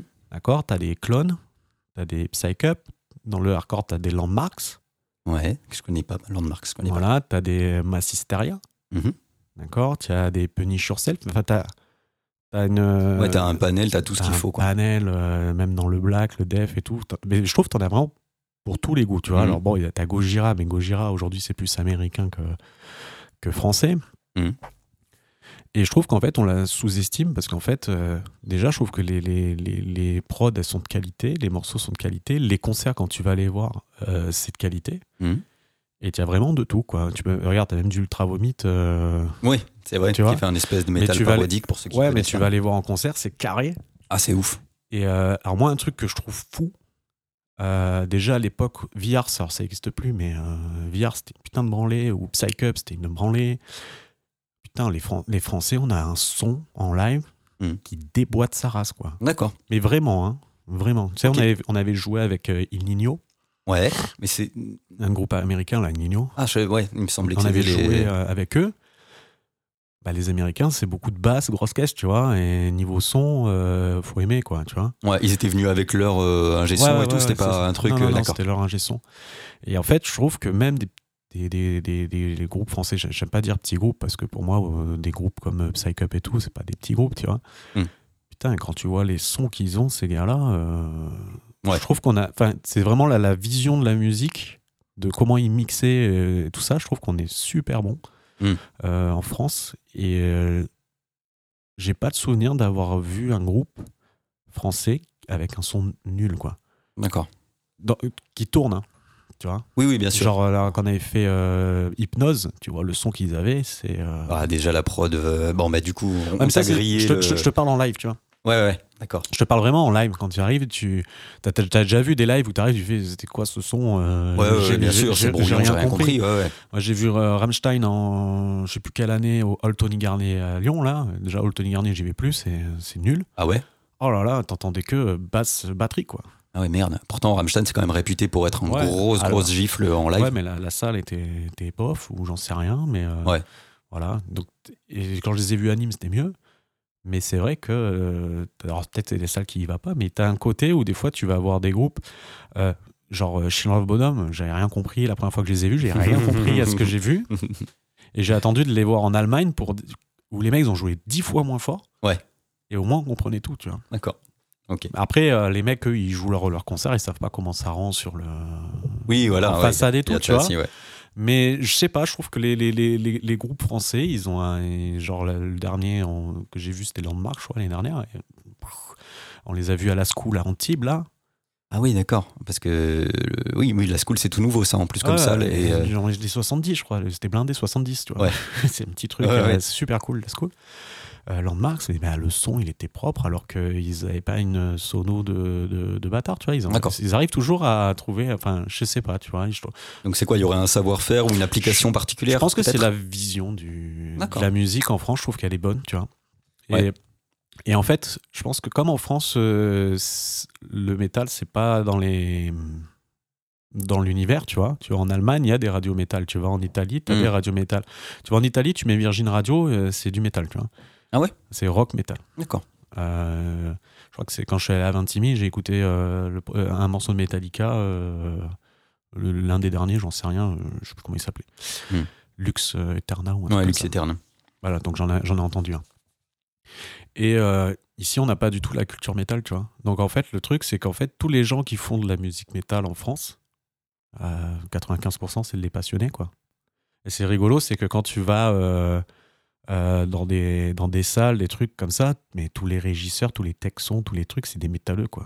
Genre les mecs, ils se retrouvent à faire euh, Zazie ou je sais pas quoi, mais ils sont tous avec des. Ouais. tous des métalleux, quoi, dans, le- dans, dans, dans, dans ce milieu-là, quoi. C'est rigolo, tu vois. Ouais, c'est marrant. Avec Voilà. des t-shirts immortal.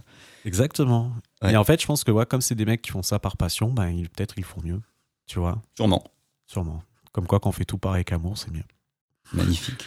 J'aimerais bien arrêter le podcast sur ça, mais j'ai encore plein de questions. bon. Bah, du coup, t'as un peu spoilé, mais euh, le dernier album qui t'a mis une claque, du coup, euh, moi, je, je- je savais ce que c'était. Parce qu'on en avait déjà parlé ensemble et je pense que j'ai vu juste, du coup. Ouais, bah, c'est Sheol de Hypnose. D'accord. Voilà, une claque. euh, Voilà, c'est. tu- Moi, j'achète encore mes CD. Je vais à Hit Import. Je crois que j'y vais une fois tous les deux mois. Mhm. Deux mois, j'achète deux, deux, trois CD. Et comme je disais tout à l'heure, j'achète plus des Metallica, des trucs comme ça, parce que je trouve qu'ils n'ont pas besoin de. Ils ont pas besoin de moi. Et puis, je suis pas abonné à Spotify ou des trucs là. Donc, euh, moi, le seul moyen d'écouter de la musique, à part YouTube. Et Ouais. comme euh, dans ma voiture, j'ai encore un lecteur CD et que j'ai pas de. Bah, en fait, j'achète des CD. Et puis, ça va, c'est euh, 12, 13 balles, tu vois. Donc, j'y vais, puis j'achète mes CD. Donc, je les ponce dans la voiture et ça me permet de les pouvoir les écouter 5 fois, 6 fois, 7 fois, tu vois. Et donc, euh, super album. Ouais, ouais, il est un peu long à mon goût, juste. Euh, il dure 1h15 quand même, ou 1h07. Ouais, mais c'est le. Il a un côté cinématographique qui se définissent comme ça, euh, métal cinématographique ça, ou cinématique, je sais plus comment ils disent. Mais en gros, c'est vrai que tu le mets, c'est une BO de film euh, de métalleux, quoi. C'est ça, mais c'est mieux fait que euh, ce qu'ils avaient proposé euh, Nine Inch Nails, là, It Merck, là. Ouais. Tu sens le mec, il a gagné un Oscar pour faire des musiques de films, il sort un album, c'est des musiques de films, mais il manque l'image, tu vois. Ouais. Donc en fait, t'écoutes le CD et il dit ouais, c'est cool, mais il manque l'image pour avoir le truc. Et je trouve que dans Sheol de Hypnose, euh, la bande-son suffit, en fait. Tu. D'accord. T'as ce côté cinématographique parce que tu vas réfléchir à ah ouais, peut-être ce truc-là et tout. Mais il y a ce côté, bah, comme tout à l'heure, c'est ce côté. euh, C'est évocateur, en fait. Ouais, t'as de- tu passes d'une ambiance à une autre, t'as des super bien construits et tout. Euh, les chants sont bien placés, les, les ambiances, les trucs, ça c'est. Toi, tu trouves ça un peu long, mais je trouve que c'est bien en place comme il faut et tout. Et après, moi, je te dis, je l'ai écouté une bonne dizaine de fois, je crois, donc j'ai eu le temps de digérer, de de- de- d'appréhender ce qui va arriver, donc de dire ah ouais, en fait, s'ils font ça maintenant, c'est parce que derrière il y a ça, et en fait, t'as une autre vision du, du truc et tu l'apprécies mieux. Et là, en ce moment, j'écoute le dernier clone. Euh, je sais plus comment il s'appelle, c'est un nuage avec un, un tigre dessus. Là. Mais euh, j'aime- un peu moins, tiens. D'accord. Ouais. Ah ouais, mais moi, euh, le hypnose, là, je- ça joue de fou. Putain, les- les- la prod, elle est incroyable. Il y a des, des riffs un peu à la Gojira de temps en temps, là, au début notamment. Ouais. Le batteur, c'est une merveille, le batteur. Ils ont changé, là. Je crois que c'est le premier, euh, le premier euh, album qu'il enregistre avec eux. C'est c'est une merveille, quoi. Il a, des, il a des trucs à la batterie, franchement. Je sais pas si tu t'es intéressé à la batterie ou si, Alors, ou si ça te. Voilà, si ça. Alors tu vois, moi quand j'écoute un, c'est- en fait, c'est- tu vois, je vais, rép- je, je- c'est rigolo que tu parles de ça parce que tu vois, c'est pile un truc qu'on a nous quand on, quand on arrive en studio et qu'on fait le mix et que tu fais le mastering, t'écoutes euh, ta, ta, musique, tu vois. ouais. Et euh, c'est ça qui est, ce qui est rigolo, c'est que moi, je vois, j'ai une vue d'ensemble. Mhm. C'est-à-dire que moi, tu vois, quand j'ai écouté Hypnose, bah, en fait, je me suis juste laissé emporter par la, la, la musique, le truc. J'ai pas fait attention à quel riff il jouait, euh, quel break de batterie il faisait. Non, je, juste, j'écoute loin et, et, et- et j'écoute tout et j'écoute l'ensemble et je regarde ce que ça essaie de. de ce que Ouais, ça m'évoque ouais. émotionnellement, tu vois. Voilà. Et par exemple, quand on arrive, nous, on fait nos mix et tout. Moi, j'ai toujours, j'arrive toujours à avoir cette écoute-là. Le plus dur, c'est de dire, faut pas que j'écoute ma voix, parce que j'aime pas ma voix. C'est normal. hein, Quand tu t'entends chanter, Ouais. t'a- t'aimes pas. Euh, donc j'aime pas ma voix, donc faut que je fasse abstraction de ma voix. Donc j'arrive à faire abstraction de ma voix, de pas me focaliser sur la voix et j'écoute l'ensemble. Par contre, tu vas prendre, euh, bah regarde, toi, tu fais de la batterie, Mhm. et bah tu vas être plus attentif à ce que le batteur il fait en- quand tu as écouté Hypnose. Ouais, mais hum, c'est pas forcément une bonne chose, t'as raison, parce que du coup, Tu ça te sort. De- de l'ensemble. euh, non, c'est juste, dans- en fait, tu vois, dans ta vision, de suite, tu vas être plus attentif à un certain truc que Mhm. moi, je le suis pas. Et en fait, nous, quand on arrive à 5, à 5 loustiques en mixage, putain, les mecs, ils- les guitaristes, ils écoutent que leur guitare. Mhm. Le batteur, il va écouter que la batterie. Et en fait, quand tu, c'est rigolo parce que tu arrives, tu vas écouter le morceau. Est-ce que le mix, il vous plaît? T'as le batteur, il va faire euh, Ah, alors moi, mon break ici, là, ça serait bien, que tac, tac, tac. Et le guitariste Ah, là, mon solo, on l'entend pas, on l'entend pas très bien, nani, nanana. Mais t'en as aucun qui va dire Elle a vu d'ensemble. Ouais. Tu vois, chacun. Après, c'est bien qu'ils soient focalisés sur leurs instruments parce que moi, s'ils font des erreurs ou des fausses notes ou des trucs comme ça, enfin, normalement, ça se sent, mais tu, ils vont se focaliser dessus, mais en fait, ils vont avoir une écoute, tu vois, que sur ça. Et en fait, c'est comme je disais, Antoine, euh, notre guitariste, euh, la dernière fois, il m'a conseillé un album. La dernière fois, c'était déjà il y a un an et demi. Euh, il me conseille un album, il me fait écoute-le, trop bien. nanana. Je l'écoute, je sais même plus c'est quoi tellement c'est passé là et que c'est reparti là-bas. Ouais, ouais. Et j'arrive, j'ai fait, ouais, j'ai pas du tout aimé. Tu vois, j'avais pas du tout. Alors je me souviens plus ce que c'était. Il fait, ouais, mais les guitares, elles sont folles. Je fais, ouais, mais moi, en fait, j'ai pas écouté les guitares, j'ai écouté tout. Tu vois. Hmm. Et en fait, bah ouais, en fait, si t'as les guitares euh, qui te plaisent, bah. euh, oui, tu vas, si t'arrives à écouter que les guitares, en fait, bah, ouais, donc tu vois des trucs dans les albums que moi je vais pas voir, tu vois. Ouais. Et en fait, je trouve que quand c'est rigolo, c'est tous les musiciens, ils ont ce côté-là.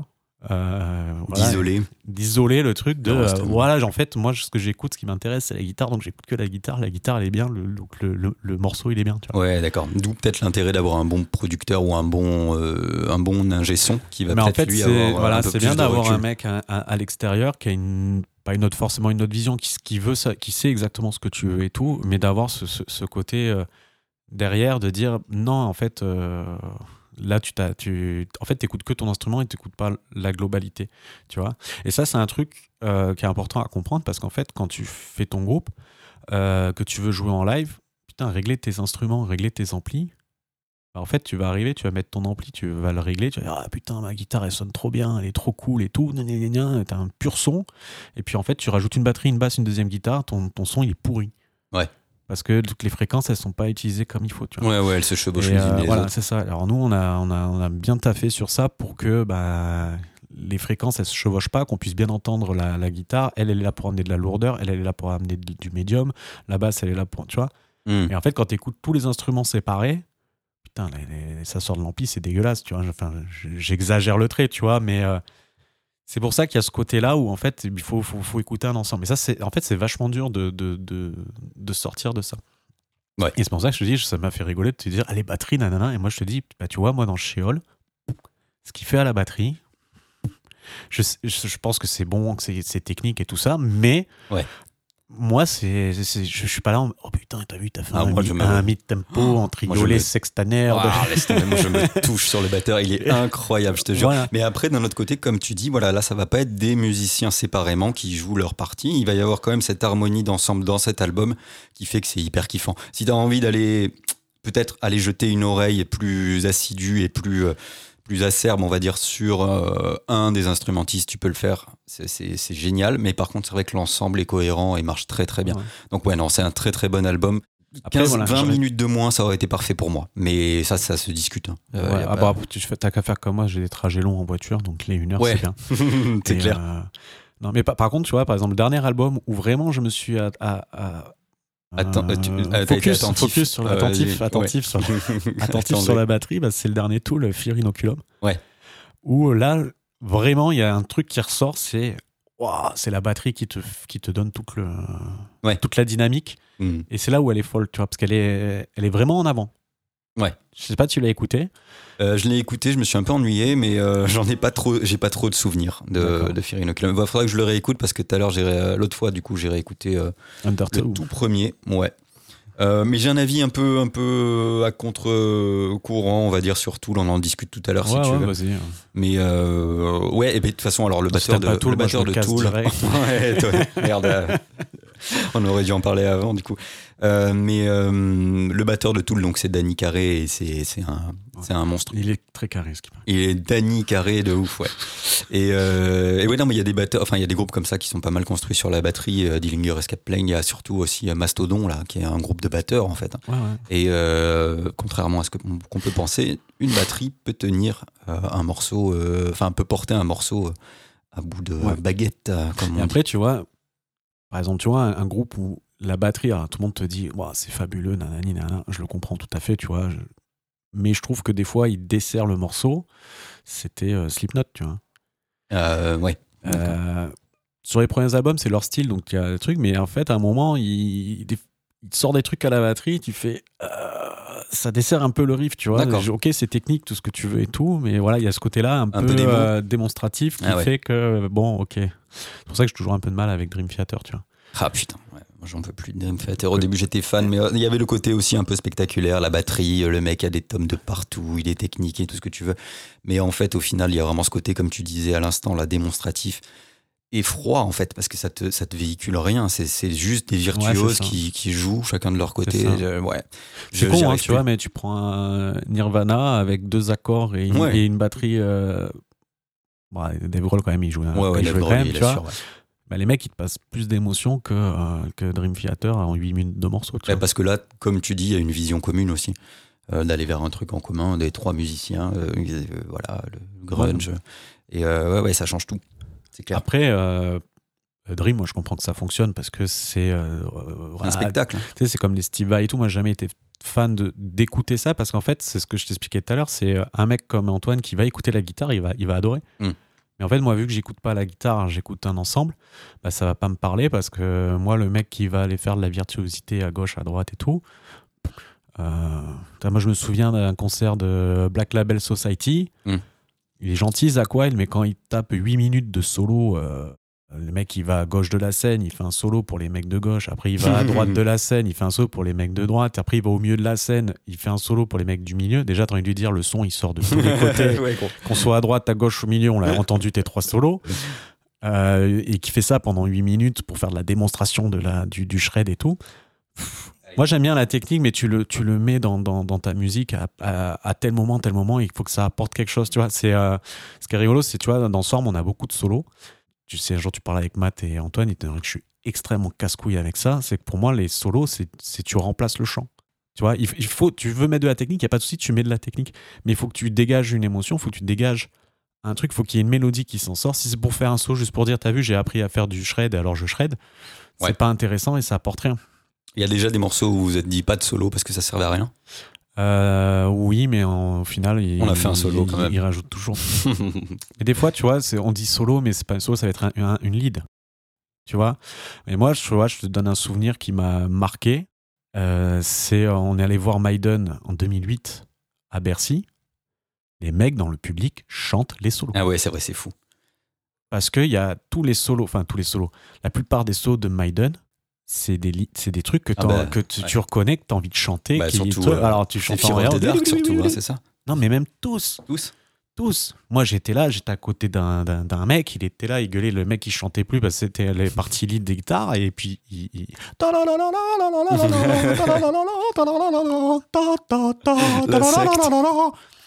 c'est fou. Et en fait, t'es là, tu te dis, mais.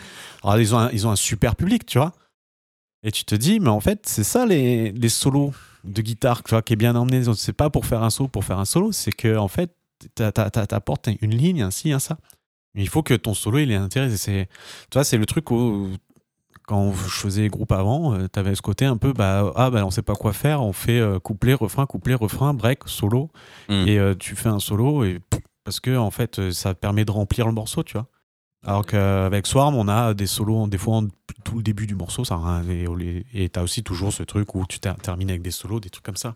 Ouais. Après, comme c'est quand même euh, de la musique de guitare, Swarm, et que donc il y a des solos et tout, c'est juste, voilà, moi je suis chiant en leur disant, euh, tu viens pas au studio, euh, genre, bon, bah là, faut que je fasse un solo, je fais un solo à la minute, ouais tu vois, tu tu le travailles, tu, tu mets de la technique, il n'y a pas de souci, mais il faut qu'il y ait une cohérence dans le truc, quoi, tu vois. d'accord Et je trouve que, mine de rien, les solos, ils sont super cool. Ah bah c'est chouette non non mais c'est vrai c'est vrai ça joue de ouf en plus il y a une grosse grosse Voilà. technique Par contre, le fait que je te dis que les solos sont super cool, tu l'enlèveras au montage parce que je veux pas que Antoine le sache. Oui, non, non, non, il va prendre la grosse Merci. tête, on le connaît. lui. Euh, voilà, moi, il y a une question que je me pose aussi, hein, comme ça on cerne un petit peu ton état d'esprit et tout ça. C'est quoi le morceau que tu aurais aimé écrire? Alors, le morceau que j'aurais aimé écrire. Alors, franchement, il y en a aucun qui me vient en tête. Super. Voilà. Eh ben, question suivante. Euh, non, non, non. Par contre, il y a des riffs. Des riffs que j'aurais bien voulu écrire en mode putain, ce riff il défonce sa Mhm. race. euh, je suis trop dégoûté parce qu'il existe, alors je pourrais pas le refaire. Euh, Il y a Five Minutes Alone de Pantera. Le riff, il est juste euh, exceptionnel, le riff principal. hein. ouais, Je je le réécoute. euh, ouais, bah, si tu veux, on va le mettre après. Mhm. Et après, il y en a un autre, qui rien à voir, c'est Machine Head, Halo. D'accord. Pareil, le riff principal, le fait d'avoir cette petite harmonique là qui sort de nulle part euh, à contre-temps. Mhm. Juste ce riff, il est oufissime. Tu vois, genre, c'est pile le riff, tu l'écoutes, tu fais putain, bande d'enculé, euh, euh, j'aurais bien voulu le faire, tu vois. Ouais. Et après, sinon, par rapport à mon chant, enfin, mon statut de parolier, un texte que j'aurais bien voulu écrire, Demain c'est loin de Ayam. D'accord. Ah oui. Voilà, je sais pas si, tu- si tu as déjà écouté ce, ce morceau. C'est pas la- je pas en Enfin, c'est très connu dans le- la discographie d'Ayam. Euh, mais je trouve, il n'y a pas de refrain, il n'y a pas de truc, c'est c'est du rap qui s'enchaîne, un truc et tout. Et les mots sont, enfin, les mots sont ouf, la mélodie est ouf, le texte est ouf, quoi. Et euh, voilà. Parce qu'en fait, quand j'écris mes textes, je suis beaucoup plus influencé par ce genre de, de groupe que par des groupes de métal, on va dire. D'accord. Ah bah c'est super, donc du coup tu vas puiser dans des trucs complètement différents pour écrire des chansons de métal. Bah c'est chouette. Et euh, pourquoi ces riffs-là? Ils sont efficaces. Enfin, de, de ceux dont je me souviens, c'est les trucs qui vont vraiment aller euh, puiser, ou en tout cas aller taper dans l'efficacité. C'est ça. C'est pas des riffs, euh, on va dire, techniques, Mhm. d'accord mais en fait, c'est des riffs où quand tu commences à essayer de les jouer, tu dis il y a une technique, une technicité dans la dans la rythmique. Ouais. Et moi, je trouve qu'il y a beaucoup de gratteux qui négligent la main droite D'accord. quand on est droitier. La rythmique, Oui, en oui, gros, tu d'accord. vois, la, la- la rythmique, parce que si on est gaucher. Oh, ouais, bah oui. c'est la main gauche. Mhm. Hein, Antoine, si tu nous écoutes. Euh, Il est gaucher, Antoine? Ouais, il est gaucher. D'accord, ok. Ouais, ben, il a plein de défauts. hein, que Super, Antoine, salut. Non, mais en fait, les, ouais, tu, il y a beaucoup qui négligent la main droite, la rythmique. Et euh, en, en fait, je trouve que c'est le plus important en fait dans la guitare, la rythmique. Mhm. Tu vois? Euh, nous, il y avait un quand je euh, quand j'étais dans Space Hill au coq, d'accord, on avait euh, on, on était en contact avec le l'ingé son de Hetz. Donc c'était un groupe marseillais de l'époque, d'accord, qui existe plus, mais bon, Non, mais qui a eu qui- une petite carrière quand qui même. devait se reformer là pour le Hellfest, mais que finalement ils ont, pas, ils ont, ils ont annulé. Mhm. Euh, et le mec, il nous disait, euh, parce que lui, il produisait leur album, il faisait l'enregistrement et tout. Et il nous disait, la musique, si tu veux qu'elle groove, si tu veux qu'elle truc, il faut que tu aies une rythmique. Il faut que toi, quand tu joues de la guitare tout seul, j'ai déjà la batterie en tête de ce qui va se faire. Ok. Il faut que ta guitare ait une rythmique, il faut que tu aies de l'intonation dans ton jeu. Il faut faire de la variation dans la façon comment tu attaques tes cordes. Et en fait, tout ça, c'est ta main droite, tu vois. Et donc, en gros, bah, ces morceaux-là, pourquoi je les aime. Enfin, ces deux riffs-là, pourquoi euh, j'aurais bien voulu les faire? Bah, Il y a ce côté où, en fait, c'est pas dur techniquement. Mhm. Mais rythmiquement, c'est assez complexe. Et surtout, euh, ça sort de nulle part, quoi. C'est. euh, c'est pas instinctif, mais putain, ça sonne, quoi. D'accord. Tu vois? C'est essaye de jouer quelques morceaux de Rammstein aussi. Mhm. Tu te dis, bah, c'est basique, hein, c'est poum pam poum pam poum pam poum pam. Mais en fait, euh, dès que tu commences à. Tu prends Angel, tu sais, où il siffle là, comme ça. là. Putain, j'ai pas réussi à siffler. c'est pas grave, t'inquiète. De toute façon, ça va faire du bruit dans le micro. J'ai pas réussi à siffler, c'est pas grave. T'inquiète pas. Je suis pas, pas là parce que t'es un siffleur, voilà. Ah, t'es là je parce que t'es chanteur. Voilà, par contre, on siffle du, de la bonne bière. Mais. euh, Bien joué. oh là là. Beau rebond.